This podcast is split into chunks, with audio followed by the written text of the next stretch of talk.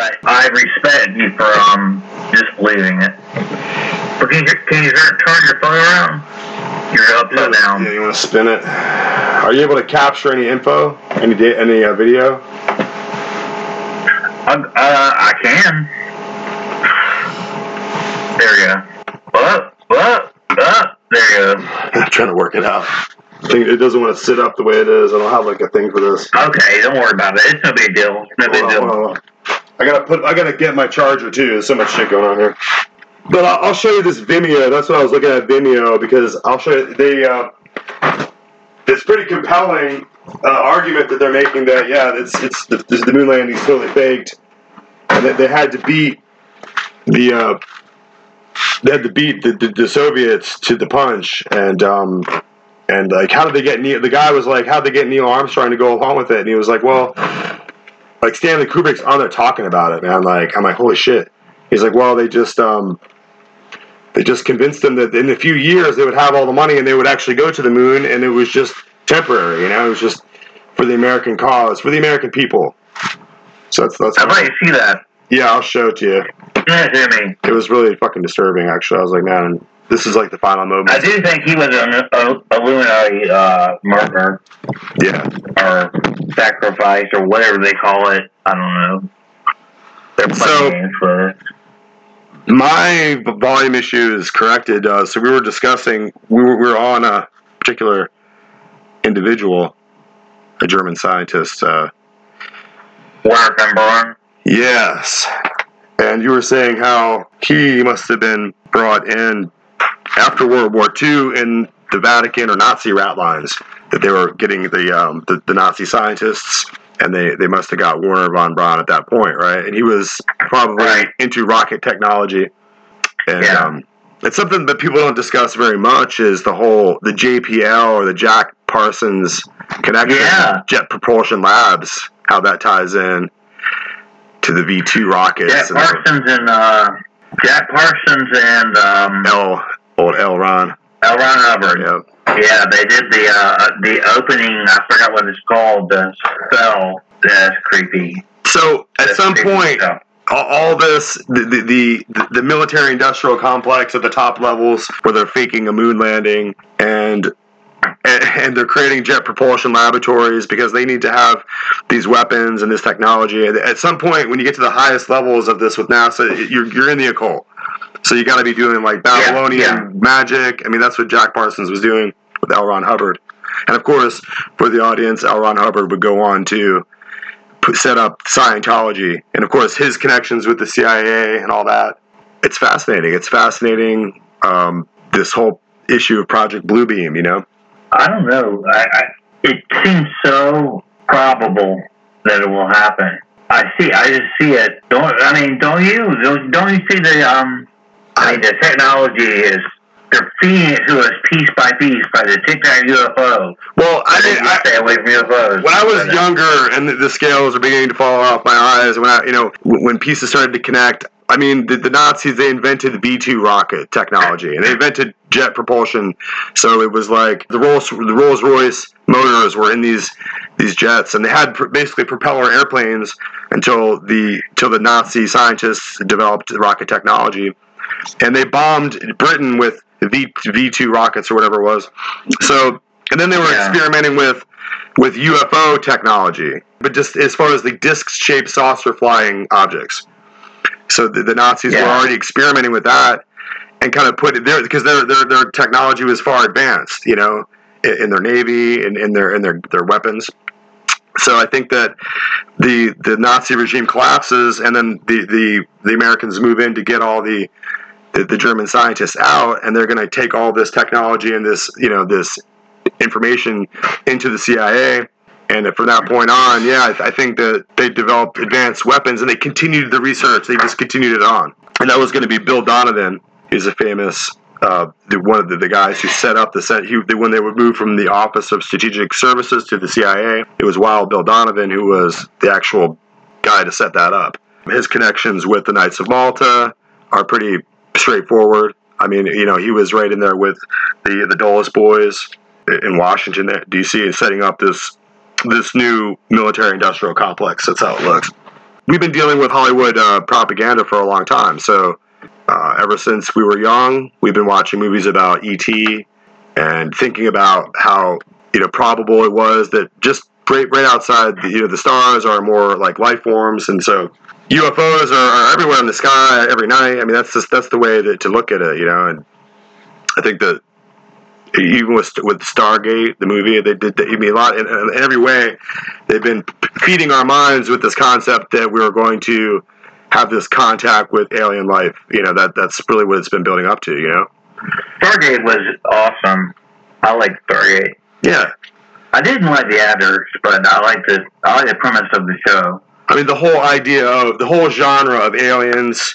I mean, it really begins with Orson Welles and the War of the Worlds, and you know they had the the famous. Uh, it was really a psychological operation, but they had the famous radio address where he, he reads War of the Worlds and Was it freaks everybody out. Was that intentional or or accidental? That's what I don't know. Well, I think it was totally uh, intentional. I mean, I think they just wanted to. They, they were just beginning to deal with mass consciousness and psychotronic weapons, so that you can try to instill these legendary ideas in people's minds, so that they stop Yeah. looking down at the earth and with these matters, and they look up. And that's how you, you know, that's one of the mechanisms for arriving at internationalism is when you, you know, when you have to look Yeah, to become one world. You know, you have to look at, at the stars and imagine that up there on the planets is are Martians. You know, that, that kind of thing. yeah. I think people believe it. They're pre- they're prepared to for the government to tell them any day now the disclosure that, that that alien UFOs are real, and so I think it's just part of. Yeah, no, I think they're How they're. people react? I think they're flat earthing us. I mean, they're just they're getting everyone. It's the same people that want to to accept this new like medical tyranny, you know, and they want to accept a flat Earth, and they want to accept that aliens are flying around in ships. I mean, I, I, I totally with you. I think that the Independence Day, the movie, I think that we're going to be dealing with ships flying over us, but I don't think it's going to be aliens. I think it's just advanced Nazi technology. It just Yeah. seems obvious to me. That's what I think too. So It, it's, it's the Tic Tac UFO uh, occurred, and the video was released in 2017. Um, Commander Fravor, that was his name, I believe. He uh, he chased it. He said it looked, like a Tic Tac, and it it. We don't want to get into UFOs, do we? Well, I mean, I think that that you can't get around it. I mean, the whole point is is that unidentified flying objects, and and people are seeing something, and but the, the the reason that they're seeing it is not what they believe. That's the whole point. That's that's the dumbing down. Uh, the whole aspect of it is to try to get people to accept these the, this these new overlords, and you know, and so the the advanced technology in Area 51 is is, is using these experimental crafts and and you know they're doing they're doing different they have these satellites in space they're doing things in low in low orbit um, like the recent thing i just noticed is that they have a video of what they're calling a, a pod you know and there's like this w- little white circular light that you see comes down over the dome of the rock in jerusalem and it's like Oh, I've seen that. and then it just That's suddenly awesome. shoots up and beams up right into the eye. But if you if you if you look at it carefully, it's really the same thing that you do to your cat when you have the laser pointer. You get the little laser pointer Yeah. going, and he can't see where it's coming from. It's awesome video. that's the same thing. They're in Yeah, space. it, it, They're in space. it's With their- filmed by a film teacher. Did you know that? No, I, mean, I just just looked at it before we got on here, and just as we were Yeah. looking up this, doing the show prep. But it shows that the government's willing to do pretty much anything to to get into our lives. Yeah, Um, I think it's a process of of getting us out on an intellectual limb where where we're, we're basically our entire lives and reality is like curated, like Truman Show. Like Truman Show, you know, like you know. So if you look carefully at that video, you can see that they have a satellite in space, and they have like a little laser beam pointed down, and they pointed it at the dome of the rock, and then and then they have a light that shoots up, and then they were like, "Look, it's aliens! It's aliens from other uh, other galaxies." But of course, other galaxies are, are twenty light uh, light twenty billion light years away. They, they they don't have any ability to arrive here. It doesn't matter how advanced the technology is. You, you mean you can't travel for that long. I mean, it just it, it, no one's going to build a spaceship in order to travel for 20 years on it. That's the kind of like Right. problems. Those are the Yeah. kind of problems they're working out. They're trying to work out in sci-fi movies as well. It's always about like, oh, you're going to go into a, a cryo cryo sleep. You're going to cryo sleep for for 20 years because your ship is going to travel at the speed of light, so that you can just reach the nearest star. It's just like it's, it's ridiculous. You know? That's, that's creepy, isn't it? Yeah, I I don't know.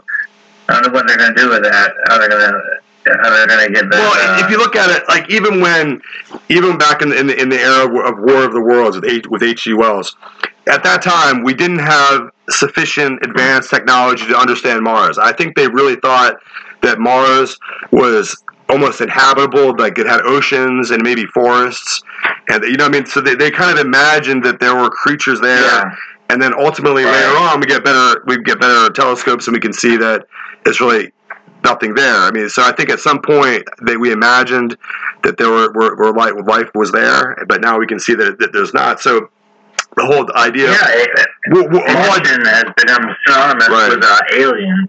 right? And so I think that on some level, uh, H.G. Wells was was just they, they, he was a part of that clique. So I think he was. They were describing how they would ultimately control and, and muzzle the, the intellect and the the mind of people in the future, and they would create a hoax that there was you know life forms.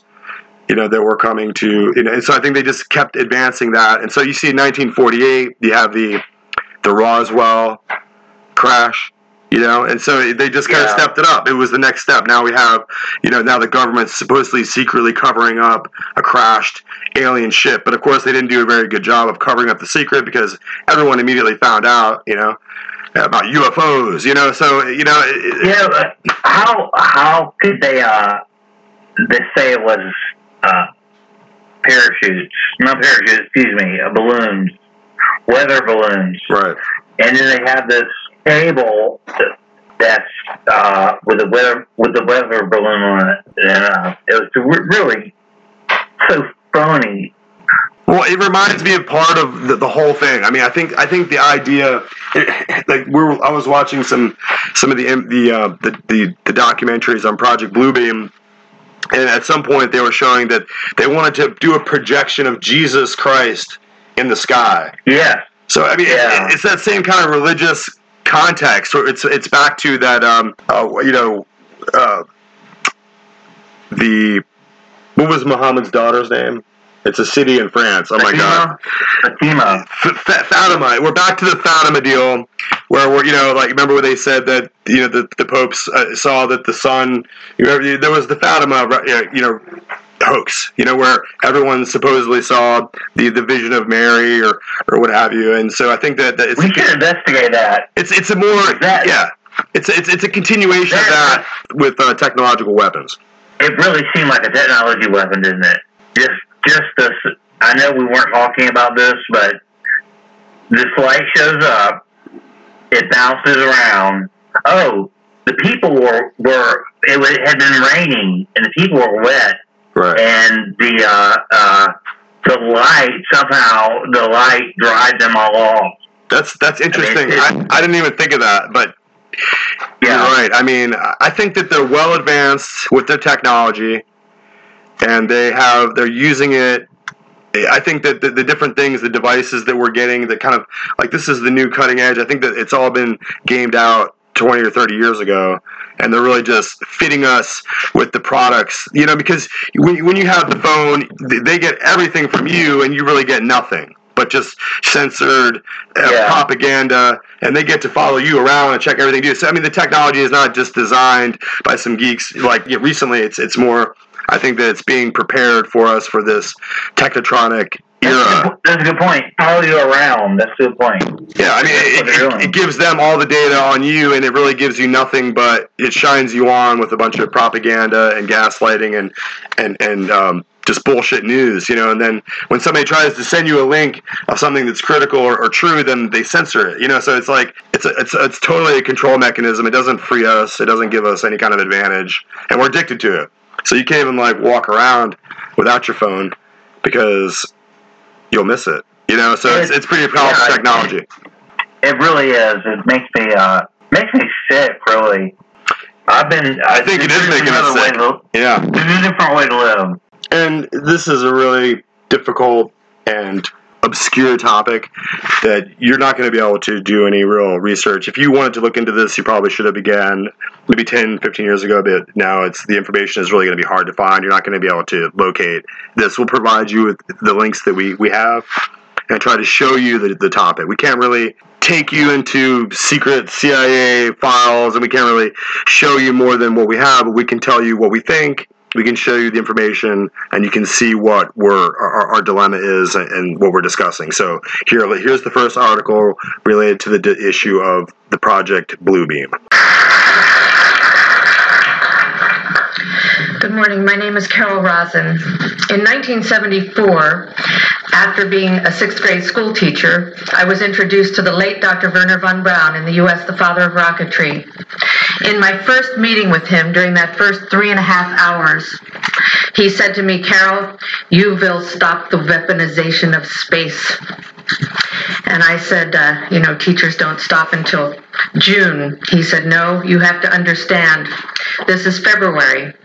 And we have to prevent the weaponization of space because there is a lie being told to everyone that the weaponization of space is now first being based upon the evil empire, the Russians. There are many enemies, he said, against whom we're going to build this space based weapon system.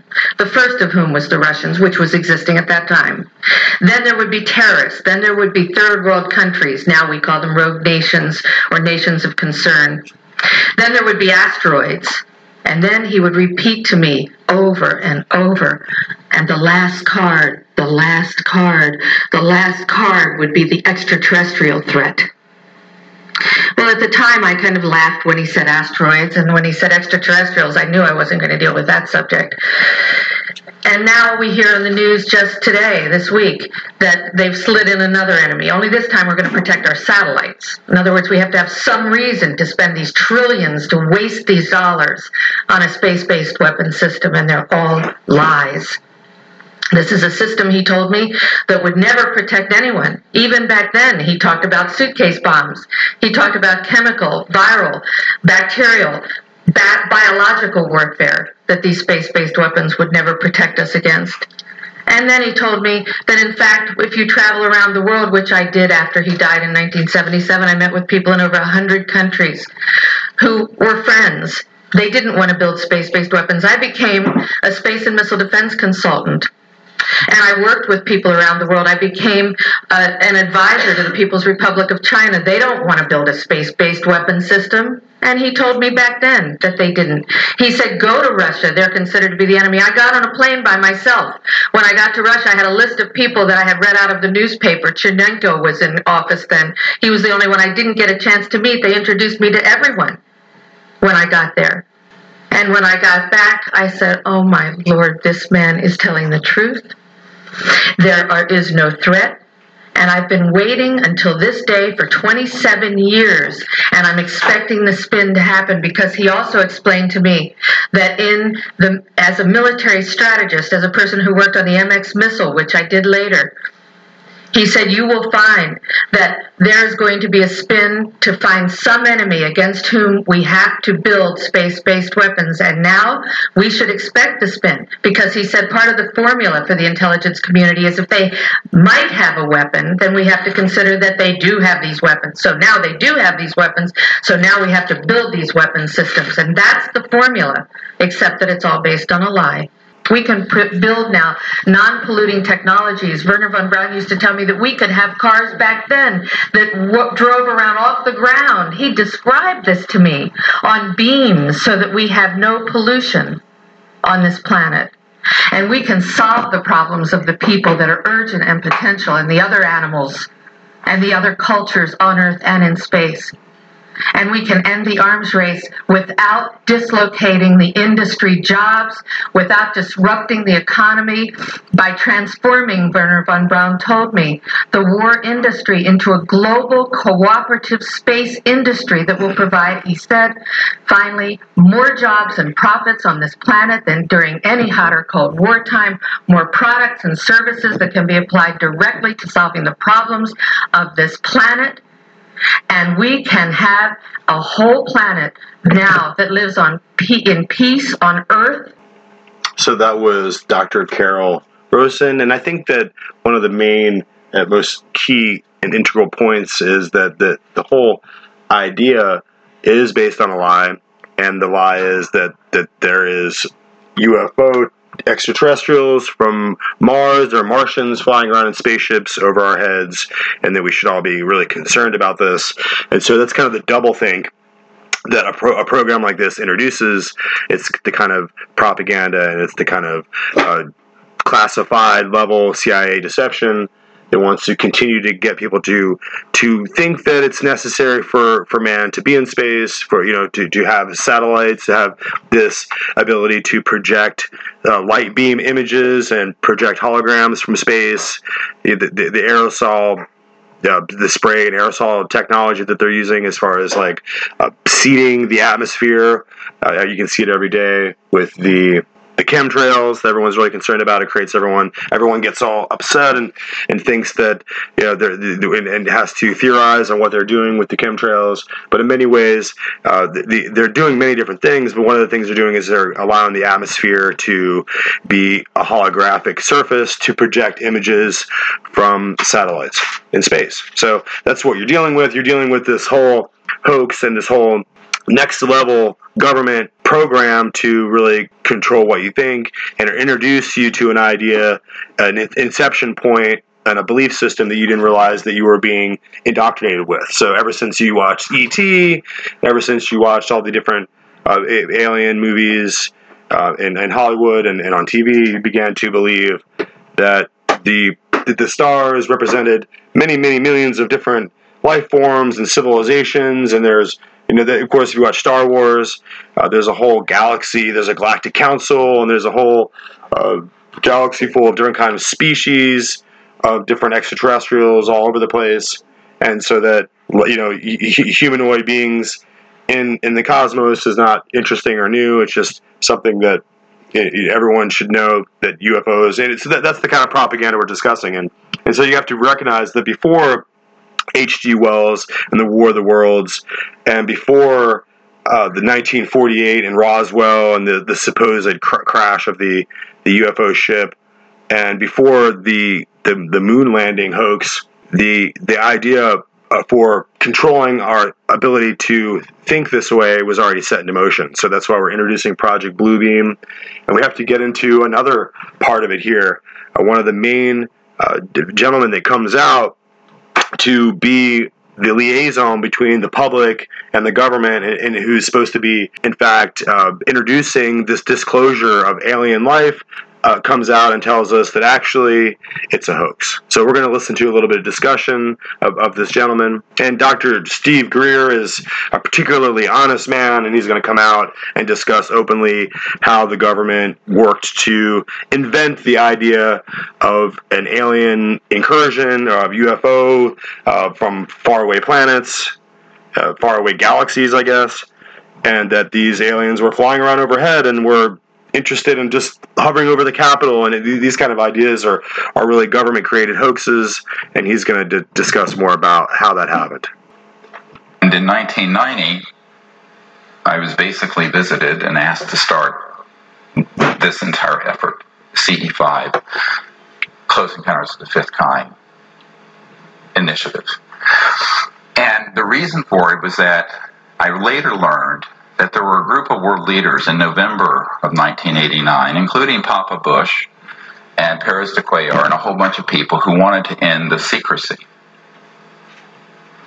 on this subject, but not in a way that was very conscious. And as an after sort of result of this, and then the aftermath of it, something happened that shut that down. And when I had the meeting uh, some years ago with Prince Hans Adam von Liechtenstein, who's the Crown Prince of Liechtenstein, prior to a meeting with him, he had sent me a letter and said, Dr. Greer, um, you won't be able to do disclosure or contact, but not for reasons you think. I said, What? But I don't want to talk about it. I, so we, I talked to him on the phone at, at his castle. He says, well, I'm going to come to New York. Let's meet. So we met. And what I discovered was that he and the other people who had been planning this in 1989, now remember, this is over 25 years ago, um, didn't know that within the unacknowledged special access projects, which are the super secret projects that deal with this subject, um, not just in the US, but in Great Britain, Australia, all over, there's representation in every country China, Russia. It's sort of its own transnational entity that kind of runs sub rosa and beneath the radar of normal governments. That there was a compartment at operation that were had been practicing and had perfected the stagecraft of hoaxing contact. Now, this is the part of the story that people do not like for me to tell, but you need to know it, and it's controversial. Um, but it's essential if you're going to become someone who has clarity on the subject. Beginning in the 19 late 40s and 50s, experiments began with electronic systems uh, that led to the ability to alter awareness, but also to create life forms that look like aliens but are not. These are called program life program life forms. And in by 1954, October, we had perfected electromagnetogravitics. What am I talking about?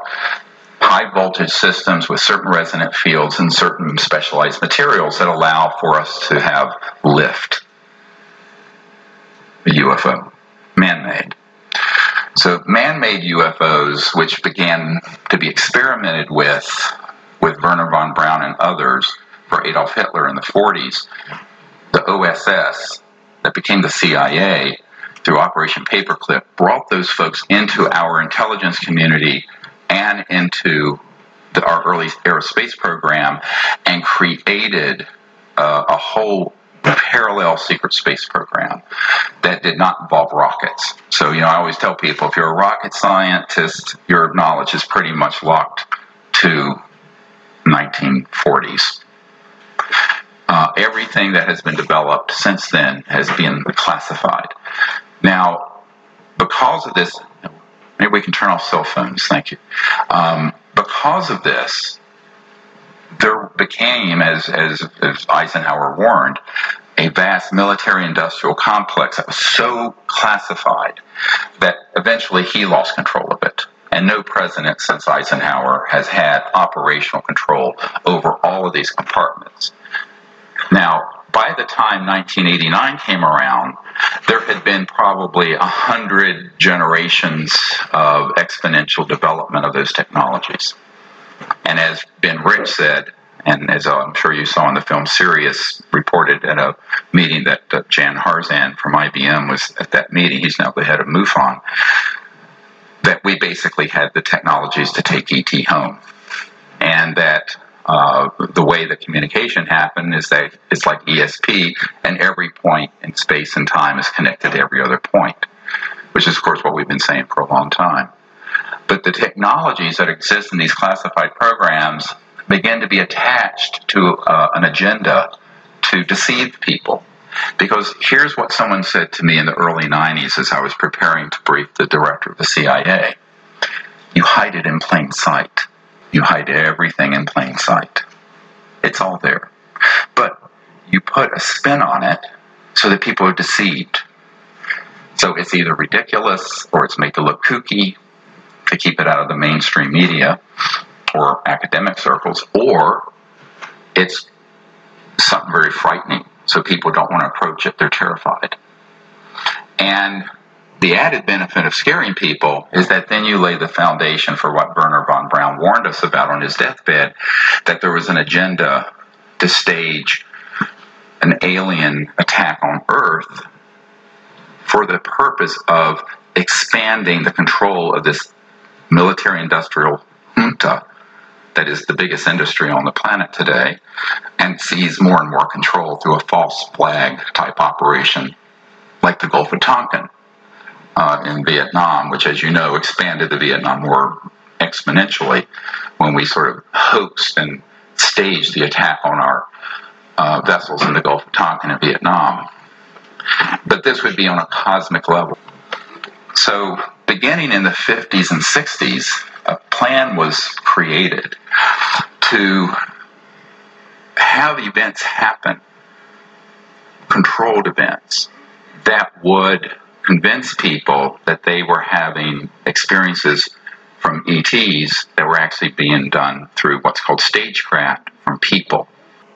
So that's Dr. Stephen Greer, and he is really at the forefront of what was the disclosure movement. And then over the course of time here, it looks like he has become more and more cautious and also, you know, more honest in his discussions. And we often have to take a closer look at, at some of these individuals and some of the other information that they're introducing but for our purposes, in, in the hours of discussion that we can see with Dr. Stephen Greer. The point is, is that we're trying to get at this issue of the the secret space program, if you will, the the, the low hanging satellite, the projects that um, that are super secret and that are are being introduced in order to control the world population. So I think we're at a point now where you can see that the it's it's kind of ham handed. You have to watch the the different news programs come across the air with the different UFO disclosure uh, deals, and you have to have the different aspects of the government kind of supposedly declassify documents and information so that people can believe this. But you can you have to realize that it's a belief system, and it's it's basically a religious ideology at this point. It's been prepared and set up so that people can't even really look at the, the stars without this prejudiced view that the cosmos is filled with life forms everywhere, and Yoda is out there, and, and we're going to use the Force, and and of course the the, the whole notion and premise that uh, the, the, the life there, there are UFOs and that there are flying saucers and that there are Martians on them is something that has been built into our thinking for a long time. And in order to really kind of get the the nature of this discussion, this whole topic really well established, we have to go back to the hardest core conspiracy theorist in the world, and this is going to be Bill Cooper. And he's famous. If you don't know who Bill Cooper is, I'll be surprised. And he has the famous book, uh, "Behold a Pale Horse." I can still remember when I was uh, in elementary school on the school bus when one of the other kids in the bus asked me if I had read "The Pale Horse." one of the older kids, and I and I was like, I, it, you know, it, it, always stuck with me. And there was no internet at the time to Google and search it, but I did do the the the footwork and the legwork and the card catalog, the Dewey Decimal System to ultimately find Bill Cooper, William Cooper, if you will. And if you know through you know hundreds and hundreds of hours of listening to his discussions and his readings, he'll literally read you know books on Freemasonry in his uh, in his radio program and so on and so forth. And he was a guy who was killed right uh, right on 9/11. So the police show up at his house with, with suppo- some supposed random phone call. I think it was in New York State. And they show up, and he gets shot, and he gets killed, and that's and it's all during the period of 9/11 when so much stuff was going on, and the, twin towers fell, and ultimately there was a, the death of William Cooper. So in order to understand the whole crux and the, the, nature of what he believed as a conspiracy theorist, we'll have to deal with this issue of Project Bluebeam. And that's what we're going to do now. We're going to listen to his words, and we're going to play a clip, uh, that a short clip that dis- where he discusses his thoughts after years and years of research. You think about aliens I don't think there are any. At one time, I thought that there were simply based upon documents that I'd seen while I was attached to the intelligence briefing team, the commander in chief of the Pacific Fleet. At that time, uh, and, and, even for many years afterwards, I did not believe that the government would use me in that way. I had devoted my whole life to government service. I had been in the Air Force, I was in the Navy, I was a river patrol boat captain in Vietnam. I had uh, I had proved myself. I had combat with the V for Valor. Um, there was no doubt of my loyalty to my country. And maybe that's why it was so easy to use me, because I wouldn't doubt that what I saw was real. But over the years, I've done a lot of research. What I've discovered is there's no proof existing anywhere that extraterrestrials are real or that have ever visited this planet uh, or that they exist anywhere in the universe. There is not one shred of evidence anywhere. There is lots of evidence, tons of it, in fact, that there are a group of people collectively known as the Illuminati who want us to believe in some extraterrestrial threat from space so that they can uh, cause a world government, you know, bringing together of all the people to resist that external threat. And uh, the first time that I saw any reference to that, I was reading some papers from the Carnegie Endowment Fund, and there was a record of a speech. Um, well, it was a dinner for Viscount Ishii of the Japanese delegation, the Japanese imperial delegation, in 1917. And John Dewey was, was one of the speakers.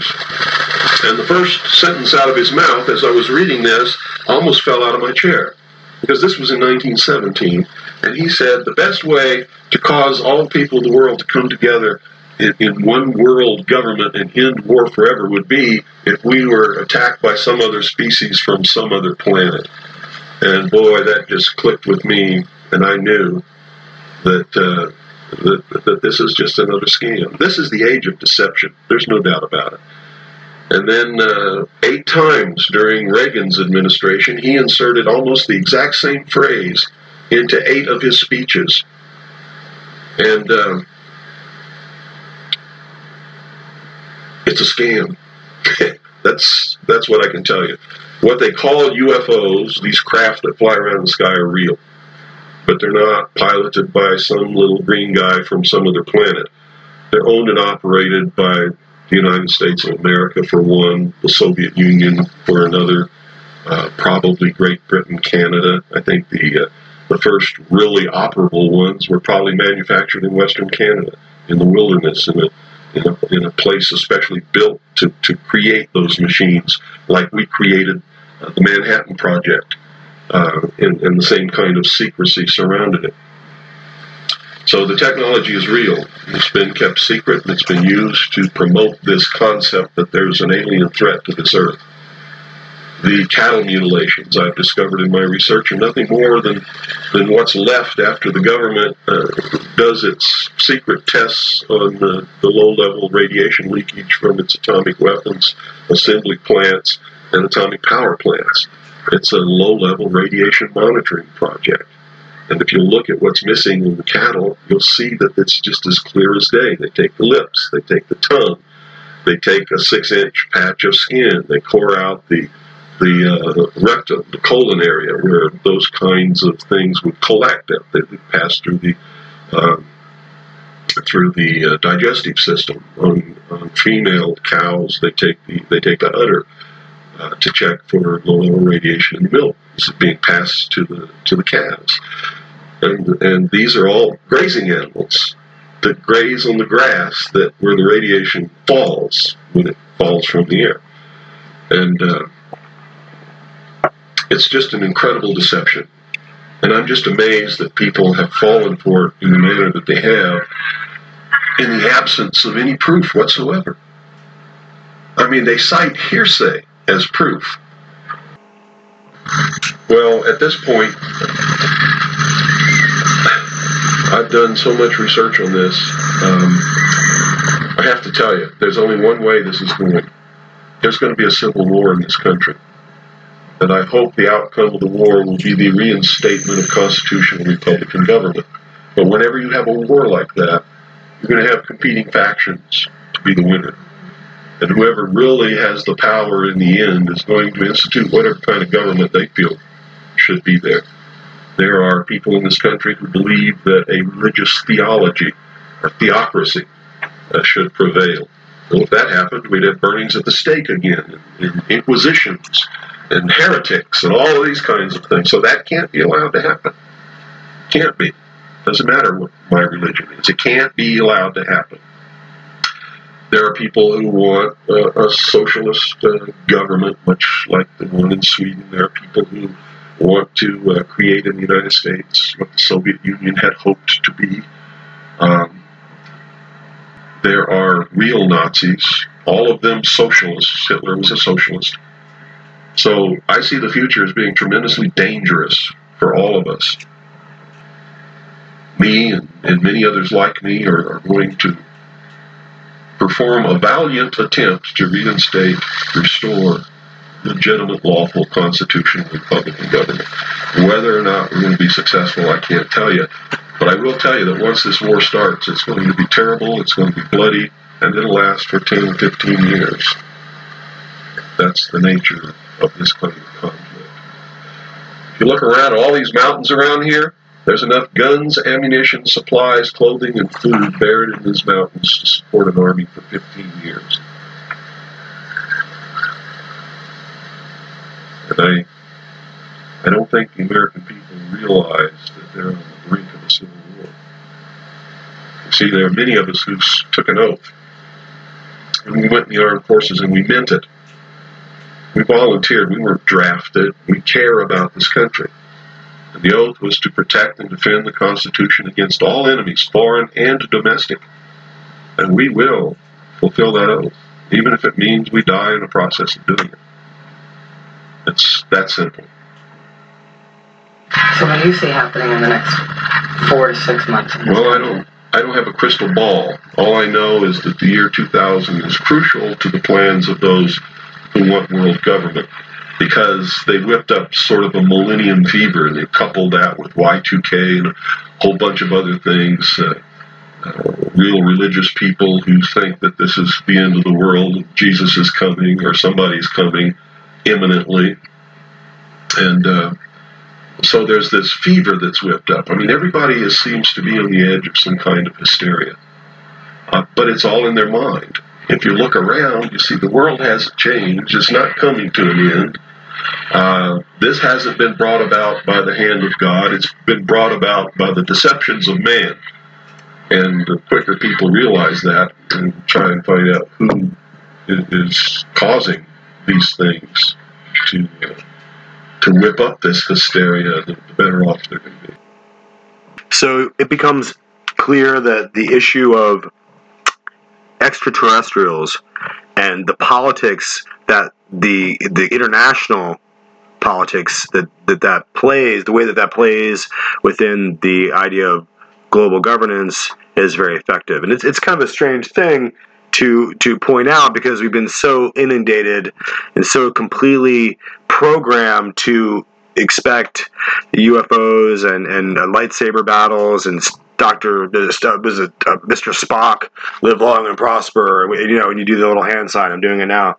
And you, we were just completely inundated. A lot of that had to do with Gene Roddenberry, and a lot of that had to do with L. Ron Hubbard, who created Scientology, and a lot of it had to do with you go back to Jack Parsons' lab, uh, Jet Propulsion Laboratories, and it goes all the way back to this Project Bluebeam, and it goes back to the uh, Operation Paperclip that sucked all these these Nazi scientists into America, into the CIA, and how they just had a free reign and a free run to just basically do continue their operations that they had in uh, in, in, in, under uh, Hitler's Germany, and they brought those programs here, and you can see that they're beginning to enact those programs, and they've had a long time to work in space with the International Space Station and the different uh, satellite systems that they have in place now. That It's really incomprehensible what they're, they're capable of. But we're st- starting to see the practical effects of that technology in our lives as people are beginning to see beams bounced off the, the Temple Mount in Jerusalem, and we're beginning to people are seeing discs fly, by in the sky and UFOs, and we're all trying to figure out what's happening. And, and, it's curious that if you go back and you look at the, the final pinnacle of William Cooper's uh, thoughts, the, the, the final crescendo of all of his ideas regarding uh, conspiracy theories and and the, the, the secret classified programs of our government, and it all comes out that there is a secret space program, and they're desperately trying to convince the world that UFOs are, are right over our heads and flying around, and we should all forget about our problems here on Earth and just imagine how it's going to be when we can just go on the uh, on the great spaceship and fly away and, and we'll all be like it'll be like Battlestar Galactica, right? So in order to kind of like make this point and drive it home a little more, we have to go back to the point that he made about Ronald Reagan. President Ronald Reagan is going to go around, and uh, as a good globalist agent, he's going to be uh, espousing this kind of thinking. And we have the audio clip when he was at the United Nations. So here's President Ronald Reagan at the United Nations discussing the alien threat. In our obsession with antagonisms of the moment, we often forget how much unites all the members of humanity. Perhaps we need some outside universal threat to make us recognize this common bound. I occasionally think how quickly our differences worldwide would vanish if we were facing an alien threat from outside this world. So it's clear that the framing of this particular perspective, this particular ideological stance, is coming from uh, somewhere, and it's developed, you know, within the last 50 years. If you go back in time, that we never really had. That we maybe the uh, ancient ancestors were worshiping sky gods but they had no real consideration of you know advanced technology and I think the whole idea of sky gods is going to be wrapped up into this the, the notion that the pro- project Bluebeam really assembles all the different parts for us to to look at. And you have to understand that the movies the movie industry the whole genre of science fiction and the idea of aliens has become so replete in our way of thinking today. And it's something that's just discussed as common knowledge even though it's it's complete and total fiction so, in as much as we have movies like today, like uh, The Arrival, really good movie. It shows the arrival of, of aliens and then they, they come to the different nations of the world. And the people of the, the world have to you know, send in emissaries and send in scientists to try to communicate with the aliens and try to. Uh, and, and, and the whole aspect of it if you if you understand the effect of it politically is to unite the world into global governance and to do this with this this seeming uh, new revelation and it's it's a seeming moment of eureka when everyone in the world is supposed to suddenly stop focusing on their, their nativism and their, their nationalism and their local, their colloquial customs and, and the simple mindedness of, of you know human tribalism and to, to move on to this galactic thinking. So we'll, we'll you know be like, and it reminds me of uh, if you watch the Marvel comic book movies, Defenders of the Galaxy or whatever, whatever it is. And it's really not that interesting. But the point is that they show these massive flying crafts that hover around like UFOs and their secret technology and all the, the advanced agents of the government who are there to protect the world from outside alien external threats. So you can see that this theme re- repeated again and again. And the ships, you know, they cloak themselves with clouds that come out. So they're really just they're they're they're incrementally installing these ideas in our brain. All right, so this is this is the most simple simple form of brainwash where every single uh, movie and every single film that you watch is going to be just constantly repeating the same broken record theme that aliens from another world are angry at us and we have to uh, protect ourselves and we have to go into space and weaponize space. Okay so that's that's the theme. So we're going to have a few more uh, people that are going to take a shot at explaining this again. We're looking at classified documents. I mean, everyone raised their hand if they've been in Area 51. Okay, because I have not. So we, we really don't know. We can if you go back to the Independence Day, it was all about Bill Pullman was the president, and, and he was going to finally learn the secrets of Roswell, and, and, and they were going to take him down there and show him that, that they had been doing this UFO research, and they had these live alien creatures, and, and so that's what we're all supposed to believe in. We're supposed to take our eye off our religious perspective. If we're Buddhist, we could just forget that And we can now look to the stars and to the heavens and to the sky gods who have so much advanced technology that we should all kneel down and be prepared to accept their arrival. And, and so that's the overarching theme of the Project Bluebeam. And so they're setting up with, with all their satellite links and all their holograph technology, they're beginning to set up in space a way to perpetrate this massive deception on the American people. So we have a few more articles and discussions and lectures that are interesting, and we're going to just blow this whole topic wide open.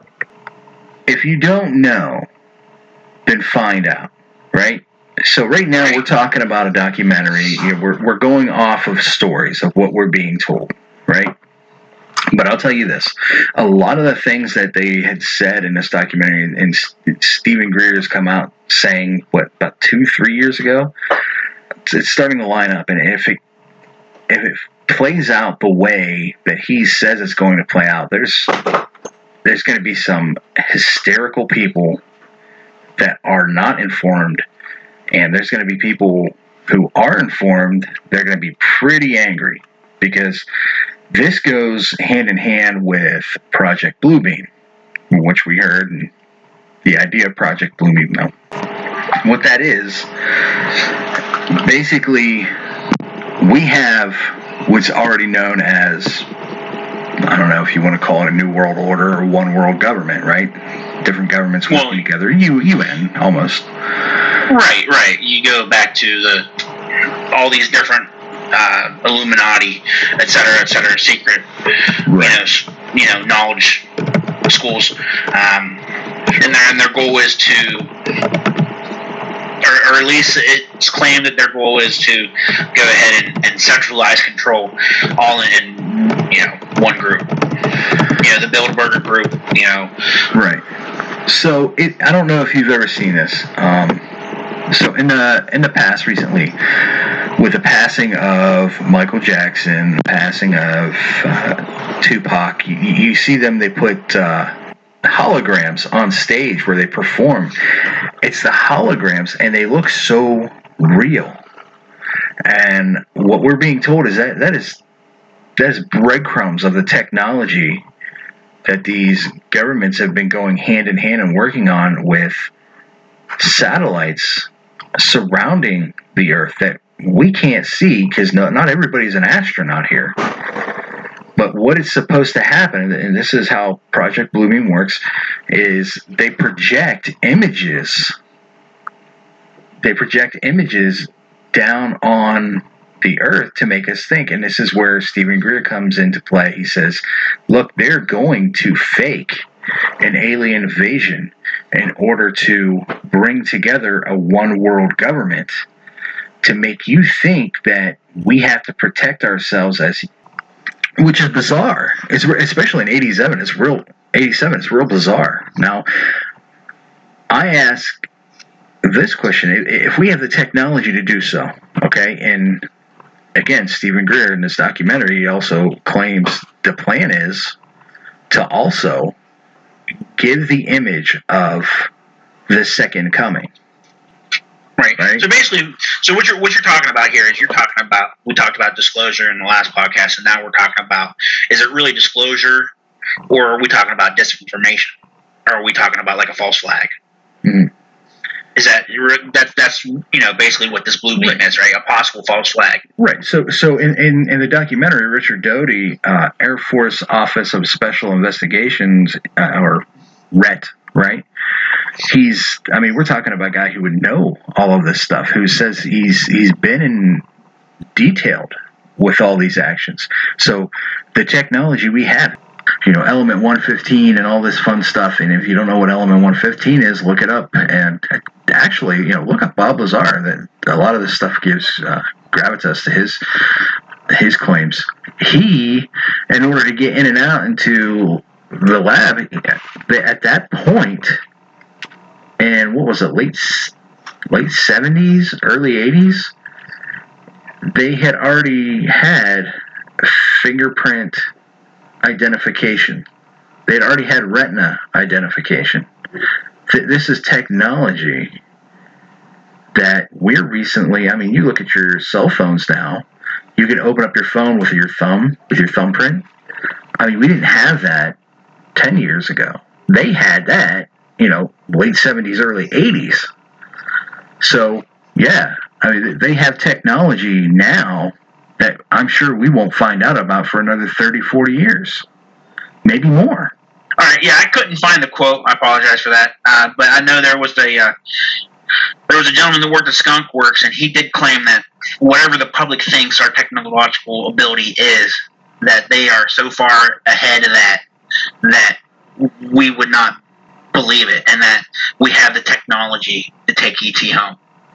So, you know, that Yeah. leads to your whole point, Mario, of, you know, whether you believe there there is this ability to have some sort of hologram or projecting type of technology going back to this blue beam project blue beam uh, believe it or not they, they have more technology than you can even think of Right. The- Your government's not exactly on the up and up with its American people. Never has been.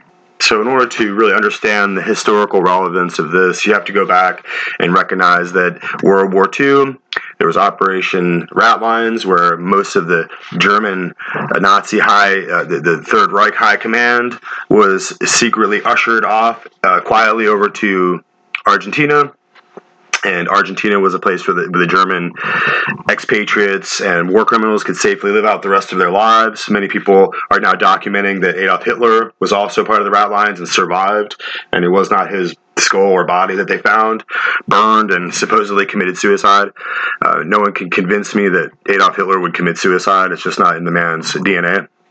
And uh, the, the whole point is, is that the, the Soviets tried to get some of the Russian scientists in order to have a scientific advantage because they the, the, the Nazi German scientists were the most advanced, most educated, and most uh, technologically superior, uh, you know, intellectual class of scientists in the world at that point. In as much as that the the Office of Strategic Services, the OSS, went in, uh, which became the CIA, and they wanted to take all these Nazi scientists. And they, the Nazi scientists had invented V two rocket technology and rocket boosters that they put on jets, so that the, the first rockets uh, were used by them, and and their uh, their advanced uh, technological edge that they offered, the CIA came into play. Everyone knows about the the the Vril, the, the the Bell project, where uh, apparently Nazi scientists were experimenting with flying crafts and and experiment. And this is back in in, in, the, in the 40s and the 1950s. Uh, they were experimenting with unidentified flying objects. So it, it, it, we have to follow the bouncing ball. The CIA gets the Nazi scientists. They continue with the projects, and all of a sudden, in 1948, supposedly Roswell, there's a crash, a secret crash of, of UFOs. I mean, if the technology is so great, I don't know why the both of the UFOs crashed, but it's kind of ridiculous. Um, and, and these are the excuses they're going to give for the explosion of technology at this point, um, which we I think that was already in place, but I think that they just developed it and they continued on with the plan, and that's where uh, Werner von Braun comes in because he's ultimately one of the smartest of the rocket uh, uh, scientists, and he comes out and admits that they're going to try to do a fake alien invasion, and of course this is going to be Project Bluebeam, and they're really confused now. I think the P, I think the ET, you know, Steven Spielberg did his job really well with ET, and I think that they, they did their job really well with Star Wars, and they, they created this uh, science uh, fiction universe for people's minds to kind of live in. So relatively, they believe that uh, I think people now believe that the aliens are flying all over the sky and that's part and parcel of Project Bluebeam.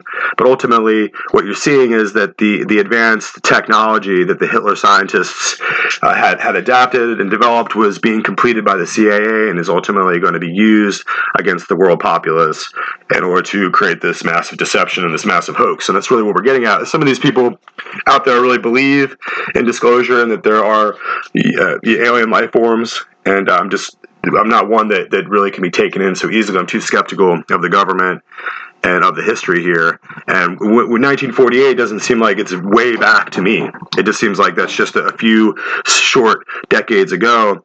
And it, it seems like it's all part of the, the same continuation of the same plan.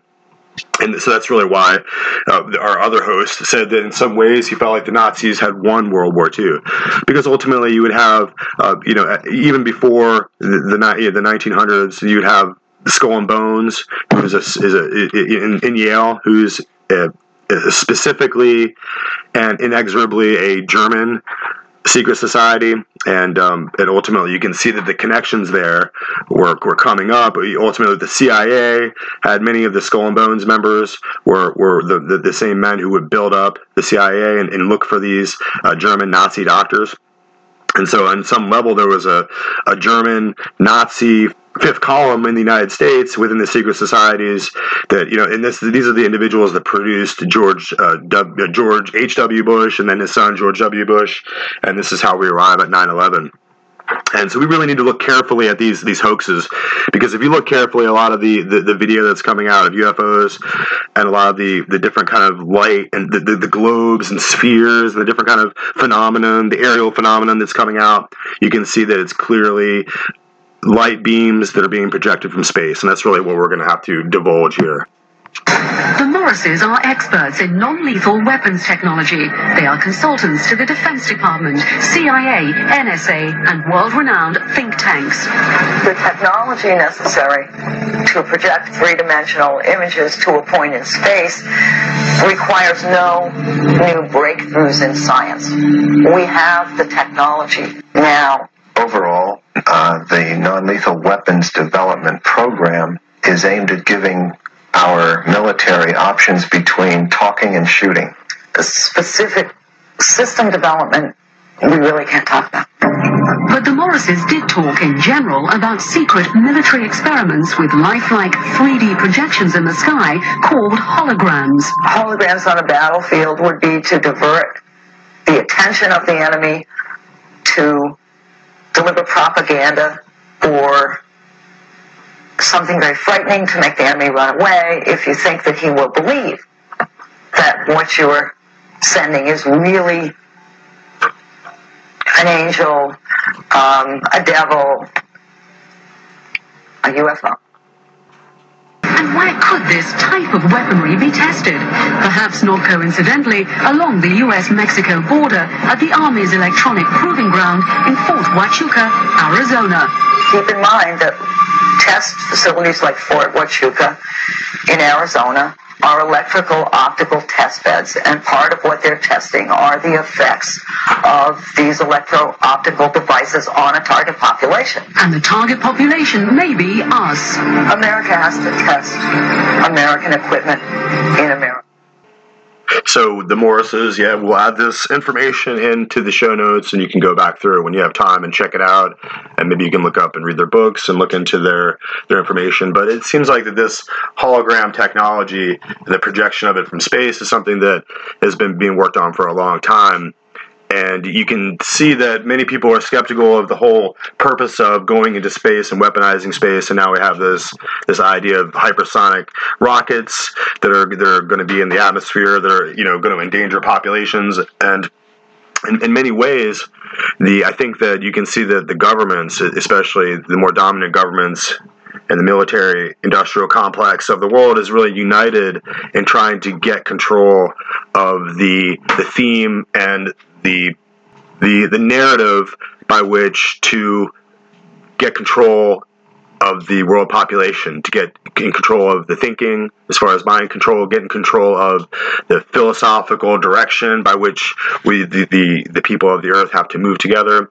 And you can see that I think projecting into the atmosphere things that uh, terrify the American people and the people of the world in order to get them to comply with a, glo- a globalist, universal New World Order government, if you will. I think it's part and parcel of what we were seeing from them all along.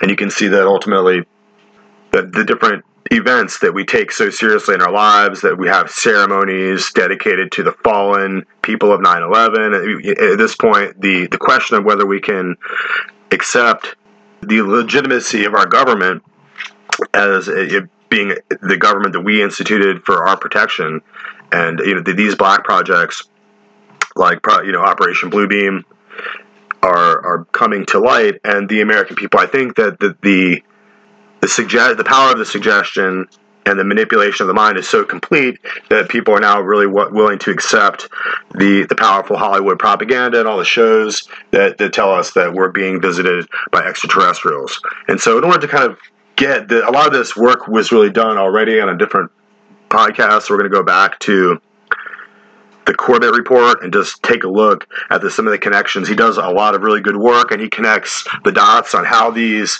black book projects and this these uh, intelligence agency research programs that are uh, intended to go into space in order to find ways to manipulate the the Terrans, you know, the people on the ground, the world populace, uh, you know, the dummies a way to kind of move them, to terrify them, and manipulate them on the battlefield or in different situations. And so, in order to understand how the funding for this really got started, we need to go back and take a look. And you can see that the idea of uh, within Hollywood, entering into the, the intellectual consciousness of the American uh, the, the American nation, the populace widely in the beginning was ultimately the beginning very early on was E.T., the Star Wars, and these different kind of ideas. And also before that, we said uh, it was H.G. Wells who did his War of the Worlds radio broadcast and created mass hysteria.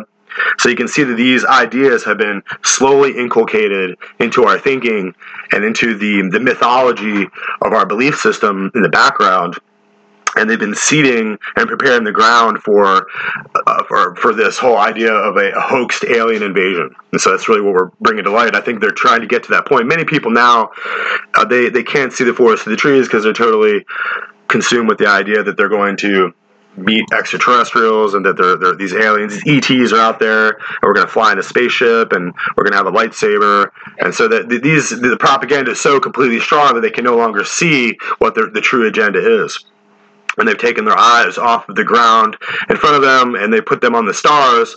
And when you do that you're more likely to fall into a pit. When you're you know because here on the earth we still have to deal with the rational issues of dealing with uh, different hostile nations in a world where a collective elite is trying to enslave the, the, the wider mass populations of billions of, of, people who are rice paddy farmers or hydraulic uh, technician, repair technicians, or they're, they're farmers, or they're students within a high school, or the, the regular people that drive the trucks that bring our gas and our bread. And these are all the regular people of the, the world that are ultimately uh, going to be the victims to the enslavement of this elite class. So we have to look at these these black book projects like Operation Bluebeam and recognize that these are not intended to to help us, but ultimately put another level of, of enslavement and ideological constraint over our minds, you know, and, and terror. It's, it's really just another level of hysteria and introducing terror uh, to the mat to the population at large. So in the middle of this COVID nineteen thing, we've been hearing more and more really supposedly smart people that were supposed to Bret Baier on Fox or whoever uh, come out and talk about disclosure and about UFOs and alien life forms, and and of course the ground is is well prepared for this. So we need to go look at the Corbett report, and we're going to take a closer look at this whole issue here. My mistake, my mistake. No, this is clearly a subject that is propounded time and again ad nauseum in the establishment mouthpiece media. That same media that we know is lying to us about most major world events, either through direct lying or lying by omission. So, why are they not omitting this little idea from the cultural context? Why are they constantly returning to the idea of alien presence, alien cover up, alien invasion, alien threat? Why is this propounded so often? Often, not just in the news media, but of course also in those cultural entertainment productions that I hope we understand are a, the end product of the culture creation industry that has been predictively programming us, again, for decades, generations perhaps, to accept various memes and ideas, including, of course, this idea of alien invasion, alien threat, and the fallout and consequences thereof, which again is a theme that has been returned to time and time and time and time and time again for the better part of a century by this point. It's almost as if the billionaire power players at the top of this pyramid are actually connected to an idea to implant this idea of alien invasion in the public consciousness for the purpose of manipulating public opinion.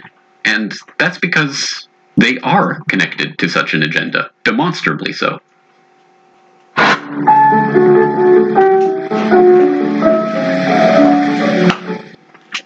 Ladies and gentlemen, here is the latest bulletin from the Intercontinental Radio News. Toronto, Canada. Professor Morris of Macmillan University reports observing a total of three explosions on the planet Mars between the hours of 7.45 p.m. and 9.20 p.m. Eastern Standard Time. This confirms earlier reports received from American observatories. Now, nearer home, comes a special bulletin from Trenton, New Jersey. It is reported that at 8.50 p.m., a huge flaming object, believed to be a meteorite, fell on a farm in the neighborhood of Grover's Mill, New Jersey, 22 miles from Trenton. The flash in the sky was visible within a radius of several hundred miles, and the noise of the impact was heard as far north as Elizabeth. Orson Welles' War of the Worlds. Never before had a radio broadcast provoked such outrage or such chaos. Upwards of a million people convinced, if only briefly, that the United States was being laid waste by alien invaders, and a nation left to wonder how they possibly could have been so gullible. By quarter past eight Eastern Time, telephones were ringing madly all across the country as concerned Americans tried to determine the whereabouts of relatives, worn friends and acquaintances, and most of all, corroborate what they were hearing. What? For the next several hours, newspapers, radio stations, and police precincts from coast to coast Ma'am, we don't know anything would be about it. swamped with calls. Well, I can't help that, ma'am. We just don't know anything about it. Well, did I say something about a quiet Sunday evening? What's going on? Soon, strange bulletins began coming in over the press service wires. In Bergenfield, New Jersey, just north of Grover's Mill, some 20 families turned up at a police station with all of their household possessions piled into their cars. In Indianapolis, a woman rushed the pulpit in a Methodist church, shouting that the end of the world had come. And in Washington state, a spectacularly ill timed power failure plunged the small town of Concrete into darkness and sent terrified residents fleeing into the mountains. The battle which took place tonight at Grover's Mill has ended in one of the most startling defeats ever suffered by an army in modern times. 7,000 men armed with rifles and machine guns pitted against the single fighting machine of the invaders from Mars. 120 known survivors. Here's a special bullet from New York. Well, my wife, she came in, my wife, just wringing her hands and, and wailing away, her eyeballs about to pop out onto her lap, going, What is it? What is it? What could it be? Is it the Germans? Well, she hadn't heard the word Martians, but I had. There's a brief statement informing us the charred body of Carl Phillips has been identified in the Trenton Hospital. Now, here's another bulletin we think that we're really smart. But if there's a cue out there that could possibly be dangerous, we're going to react to it protectively, autonomically, instinctively, fear first, and reason and facts second. Now, I'm sure that the majority of the listening and viewing audience will be familiar with the story of Orson Welles' infamous 1938 radio dramatization of the famous H.G. Wells novel, The War of the Worlds, and the resulting hysteria and panic that ensued, driving people insane, believing them there to be a real alien invasion taking place, and farmers running out into the fields, shooting at grain silos, and the like. And that story is a fascinating one for a number of reasons, namely because it is a confluence of different events in world history at that time that had a very interesting and profound effect on shaping an entire field of study. And of course, this relates to the advent of mass communication technologies like the radio, which was still, in, to some extent, in its infancy as a broadcast medium at that time, capable of reaching across a nation as wide and diverse as America and reaching however many millions of people at the same time and inducing this kind of mass panic and psychosis. And it is interesting to uh, to study in that regard, and so it is not surprising that it was immediately made the subject of such a study, funded by who else? The Rockefellers. And we can take more on this from a very, very important article that was published on globalresearch.ca back in 2012 Early Psychological Warfare Research and the Rockefeller Foundation by Professor James Tracy. Reading from that article, quote, the founding fathers of mass communication research could not have established their field without Rockefeller largesse. Alongside World War I propagandist and University of Chicago political scientist Harold Lasswell, psychologist Hadley Cantril was a principal contributor to the knowledge and information that helped propel Rockefeller controlled enterprises and American empire in the post war era. Throughout this period, Cantril provided the Rockefeller Combine with important information and new techniques in public opinion measurement and management in Europe, Latin America, and the United States. A roommate of Nelson Rockefeller's at Dartmouth College in the late 1920s, Cantril took a doctorate in psychology at Harvard, co authoring The Psychology of Radio with his doctoral mentor, Gordon Allport, in 1935. Radio is an altogether novel medium of communication, Cantril and Allport observed, preeminent as a means of social control and epochal in its influence upon the me- mental horizons of men. The work garnered the attention of Rockefeller Foundation Humanities Division officer John Marshall, commissioned by the foundation with convincing commercial broadcasters to include more educational programming into their advertiser driven schedules. To this end, Rockefeller was funding fellowships at the CBS and broadcasting networks. Aware of the Dartmouth connection, Marshall encouraged the enterprising Cantril to apply to the foundation for support. Cantril's request resulted in a $67,000 grant for a two year charter of the Princeton Radio Project at Princeton University. There, Cantril proceeded to develop studies assessing radio's effects on audiences. In 1938, Cantril also became a founding editor of the Rockefeller Foundation funded Public Opinion Quarterly, an organ closely associated with U.S. government's psychological warfare endeavors following World War II. When the Princeton venture commenced, another trained psychologist close to Rockefeller, CBS Director of Research Frank Stanton, was named PRP lead researcher but took a secondary role of associate director due to his position at his broadcast network. At this time, Austrian emigre social scientist Paul Lazarsfeld was recruited to join Cantril. Thus, Cantril, Stanton, and Lazarsfeld were closely affiliated and ideally positioned to embark on a major study involving public opinion and persuasion. The opportunity for such an analysis presented itself when CBS broadcast Orson Welles' rendering of H.G. Wells' War of the Worlds on October 30, 1938. Lazarsfeld saw the event as especially noteworthy and immediately asked Stanton for CBS funds to investigate reaction to what at the time was the largest immediate act of mass persuasion in human history. Over the next several months, interviews with War of the Worlds listeners was collected, provided to Stanton at CBS, and subsequently analyzed in Cantril's 1940 study, The Invasion from Mars, a study in the psychology of panic. End quote. So now we're starting to lift, lift up the, the rock and see what all the, the little dirty and ugly critters and worms are underneath there. And if we go back, we can really, James Corbett here is going to do a lot of the research for us and, and help us lay the groundwork. But ultimately, 1938 is going to be 10 years before 1948 and they really they did a number on the American people at that time, and they didn't want to. I don't think they wanted to lose the gains that they made, and so in 1948 they would have this idea of the Roswell crashes, and there was supposedly. Uh, vehicles in the desert and, and they, they i think that they had to convince the local sheriff and the local municipalities that these things were real and the government was trying to hide them. And ultimately, there was uh, it would leak, and the, the, newspapers would come out and, and, and, talk about how in Roswell. In 1948 there was going to be these crashes of these crafts, and that there was these supposedly alien beings, and, and, so it was a continuation of the psychological campaign, the psychological warfare against the American people, and really in, in, in the wider wider world population that's still relatively uh, in the middle of developing and isn't quite uh, at the point technologically uh, that the American people are. So subsequently, the world population is going to be manipulated and influenced by this propaganda also.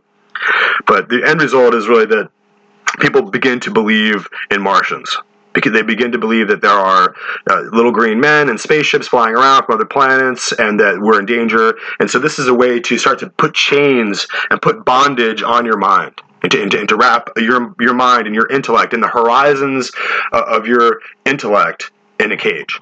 So that's that's what really ultimately they're doing here. I think we need to we do we need to listen to the, the Corbett report a little bit more to get the full analysis here. A fascinating little tidbit from history. I trust that you'll agree. And if you do, I hope you'll go and follow the link in the show notes to that original article so you can continue reading about Hadley Cantril's adventures providing studies and information about psychological persuasion to the Rockefeller Foundation and how that developed and contributed towards psychological warfare techniques for the U.S. Army and things of that nature. But uh, again, I think it is interesting to see this confluence of H.G. Wells' War of the Worlds becoming a radio dramatization which incites this mass panic, the largest immediate act of mass persuasion in human history, that is then studied by the Princeton Radio Project, backed up by the Rockefeller Foundation. But you could argue that that's a tangential connection or a uh, or just a coincidental uh, connection. That this doesn't mean that the Rockefellers are interested in mass uh, persuasion in terms of alien invasion per se. It's just that that was the immediate causal, uh, proximate cause of this particular study. So you might fruitfully ask, are there any other connections between Rockefellers and this idea of faking an alien invasion or an alien presence of some sort? And the answer is yes. Yes, there is such evidence. Mr. Rockefeller uh, backed many UFO related projects in the period between the late 80s and 2000. But for the purpose of this hearing, we will concentrate on his political initiatives in these areas. Laurance Rockefeller's first forays into ufology started sometime in the late 80s through Dr. Cecil B. Scott Jones, a parapsychologist and former U.S. Navy commander who had worked as naval attaché in Asia and at the Naval Scientific and Technical Intelligence Center. Between 1985 and 1991, Jones was special assistant to Senator Claiborne Pell, the powerful Rhode Island Democrat chairman of the Senate Foreign Relations Committee, who was deeply interested in parapsychology and who probably many of you met personally. Senator Pell was also friends with Laurance Rockefeller, and both served on the board of the Human Potential Foundation, a small think tank launched in 1989 in Vienna, Virginia by Jones to conduct, quote, research into all conditions of humankind, physiological, psychological, and spiritual. Many of the papers released by the White House OSTP come from Scott Jones, who knew Dr. John Gibbons, a physicist who worked for many years as director of the Office of Technology Assessment for the U.S. Congress and was appointed in 1993 by the Clinton administration to direct the OSTP. What was the exact turning point of Laurance Rockefeller's evolution from a general interest in consciousness studies into the specific area of UFOs and extraterrestrial intelligence is still unclear.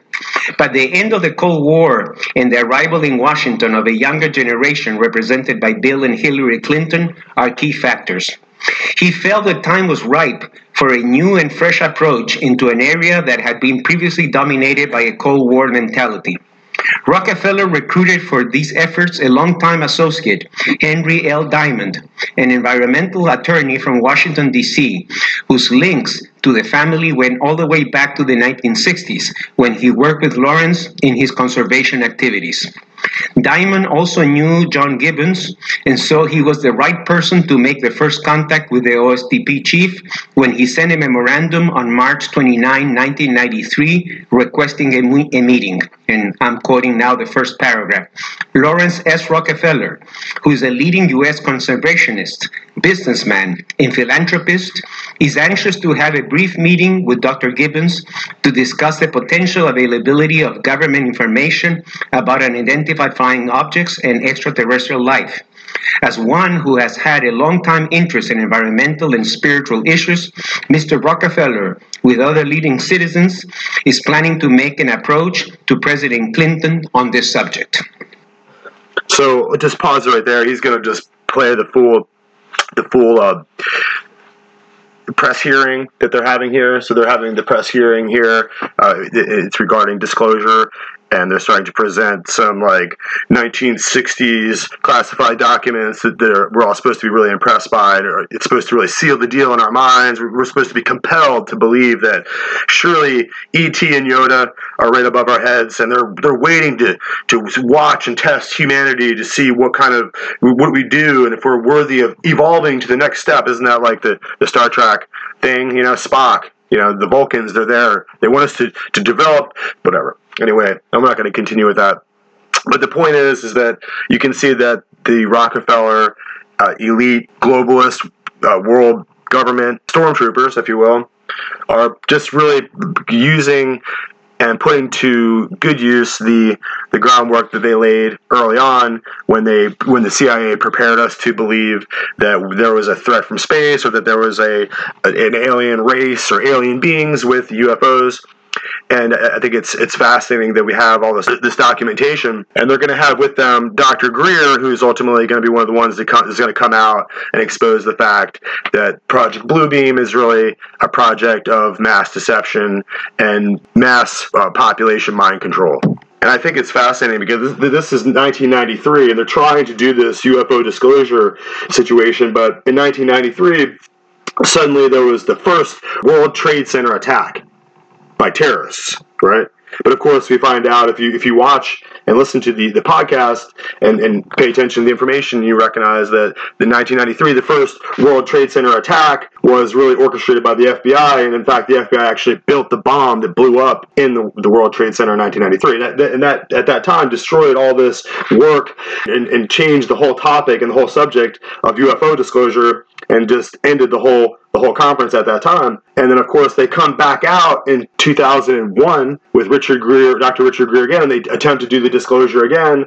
And of course, at that point in September of 2001, they're interrupted by 9 11 and then the whole idea of the disclosure uh, discussion is again capped off and just ended because of the events of 9-11 so having said that let's continue on now with the the disclosure of this information uh, on I invite all of the political media, all media in general, but certainly the political media, to look at the Rockefeller Initiative. It is one of the great stories in American history. It's one of the great political stories, certainly of this or any other time. It is filled with amazing people who are still around and still very powerful. At the time that Rockefeller approached through his attorney, President Clinton, Clinton's key, one of his very key advisors was John Podesta. The chief of staff at the time was Leon Panetta. The wife of the president at the time was Hillary Clinton. A good friend of the family at the time, soon to be Clinton's Secretary of Energy, was Bill Richardson. And this event went on, or this uh, initiative went on for six years. The press completely ignored it, as if What's the news there? It's just a billionaire Rockefeller trying to get the president to release all the files on this phenomena, possibly put a, uh, a letter into every newspaper in the country, and release, uh, and basically, and, and the truth embargo. There's no news there. Now, for those of you not immersed in the topic of the disclosure movement. You may not be familiar with some of these names and faces, but uh, some of the main ones to take note of are, of course, Dr. Stephen Bassett, who f- who founded and runs something called the Paradigm Research Group at paradigmresearchgroup.org. He defines himself as a political activist, lobbyist, commentator, the executive director of Paradigm Research Group and the Extraterrestrial Phenomena Politicalist Action Committee, and executive producer of the X Conference, the Citizen Hearing on Disclosure and the Congressional Hearing Initiative. And Dr. Stephen Greer, who runs something called the Disclosure Project, and he des- describes himself as the father of the disclosure movement and uh, the person who presided over the groundbreaking National Press Club disclosure event in May of 2001. So these are some of the biggest names, if not the biggest names, in this disclosure movement. And, well, they don't really make a secret of the fact that the Rockefellers are, or uh, specifically Laurance Rockefeller, was a big help in getting this movement launched back in the mid 1990s. And again, we can document this. And in order to do so, let's turn to a very important website, which I will commend to your attention. And I hope that you guys out there have, well, I know some of you have already found it and have emailed me about it. I have found it myself, and it seems that the, myself and the author of this website are in accord on a number of our uh, political uh, views, especially the uh, the overall way in which the uh, the BRICS and China and Russia and other aspects of the New World Order system are being used as the good cop and a good cop, bad cop system, but also on this subject of the UFO disclosure movement in a very important article called Why Are the Rockefellers and the Jesuits Guiding the UFO Disclosure Movement at redefininggod.com. I will put the link in the show notes so you can go and follow it. But just reading from that article, quote, the Rockefeller role in getting the disclosure ball rolling is something of an open secret among the disclosure people, the disclosuristas, as I call them. On Stephen Bassett's own Paradigm Research Group website, a specific Rockefeller effort referred to as the Rockefeller Initiative is openly touted. The same effort is also touted on Stephen Greer's Disclosure Project website as Project Starlight. During this time, he also served as president 1958 to 1968 and later as chairman 1968 to 1980 for 22 years, longer than any other leader in the fund's history. He was also a founding trustee of the Rockefeller Family Fund from 1967 to 1977. So not only was Laurance deeply involved in the financial industry, but he was also among the founders of the Rockefeller Brothers Fund and the Rockefeller Family Fund. These funds are notorious for advancing globalist aims under the pretense of philanthropy. Laurance also served on the Rockefeller Brothers Fund's Special Studies Project. End quote. And the interesting fact that even now, four decades after the publication of the final report, the Prospect for America, the Ro- Rockefeller panel reports, certain sections of that paper, of that report, are still classified, which is interesting in and of itself. But there are also uh, screenshots of some of the, the pages of this report here in this uh, this very important article, talking about how they are steering America towards shaping a new world order and things that you would expect to find in a typical Rockefeller study. I suppose the point here is to emphasize that Laurance Rockefeller, of course, very much in the heart of the Rockefeller matrix, pushing this global government agenda, which David Rockefeller so gleefully admitted to in his memoirs, as I'm sure we all know, or we all should know by now.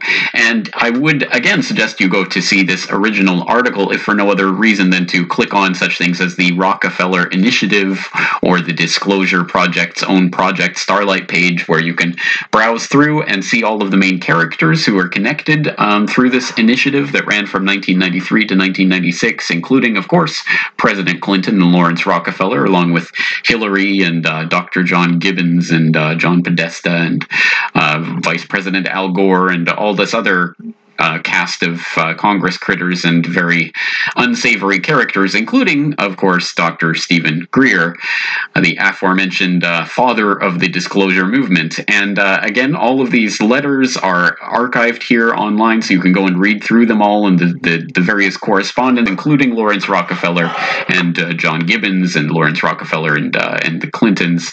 I mean, this is a, a pretty in, interesting and openly admitted non secret that the disclosure movement was really launched with the aid of Laurance Rockefeller and the Clinton administration. So I think that should at least get our antennas up towards the possibility that this is going to be used towards the furtherance of some sort of staged or faked alien invasion. Now, that again sounds like an outlandish prospect to those um, those poor souls coming in from mainstream media land who are just landing on this site random, randomly. Uh, I hope that you will be able to at least appreciate that there might be a reason why the very rich and powerful and well connected would be interested in doing something as ridiculous and outlandish. I agree with you there, as staging some sort of alien threat, alien presence, whatever it may be.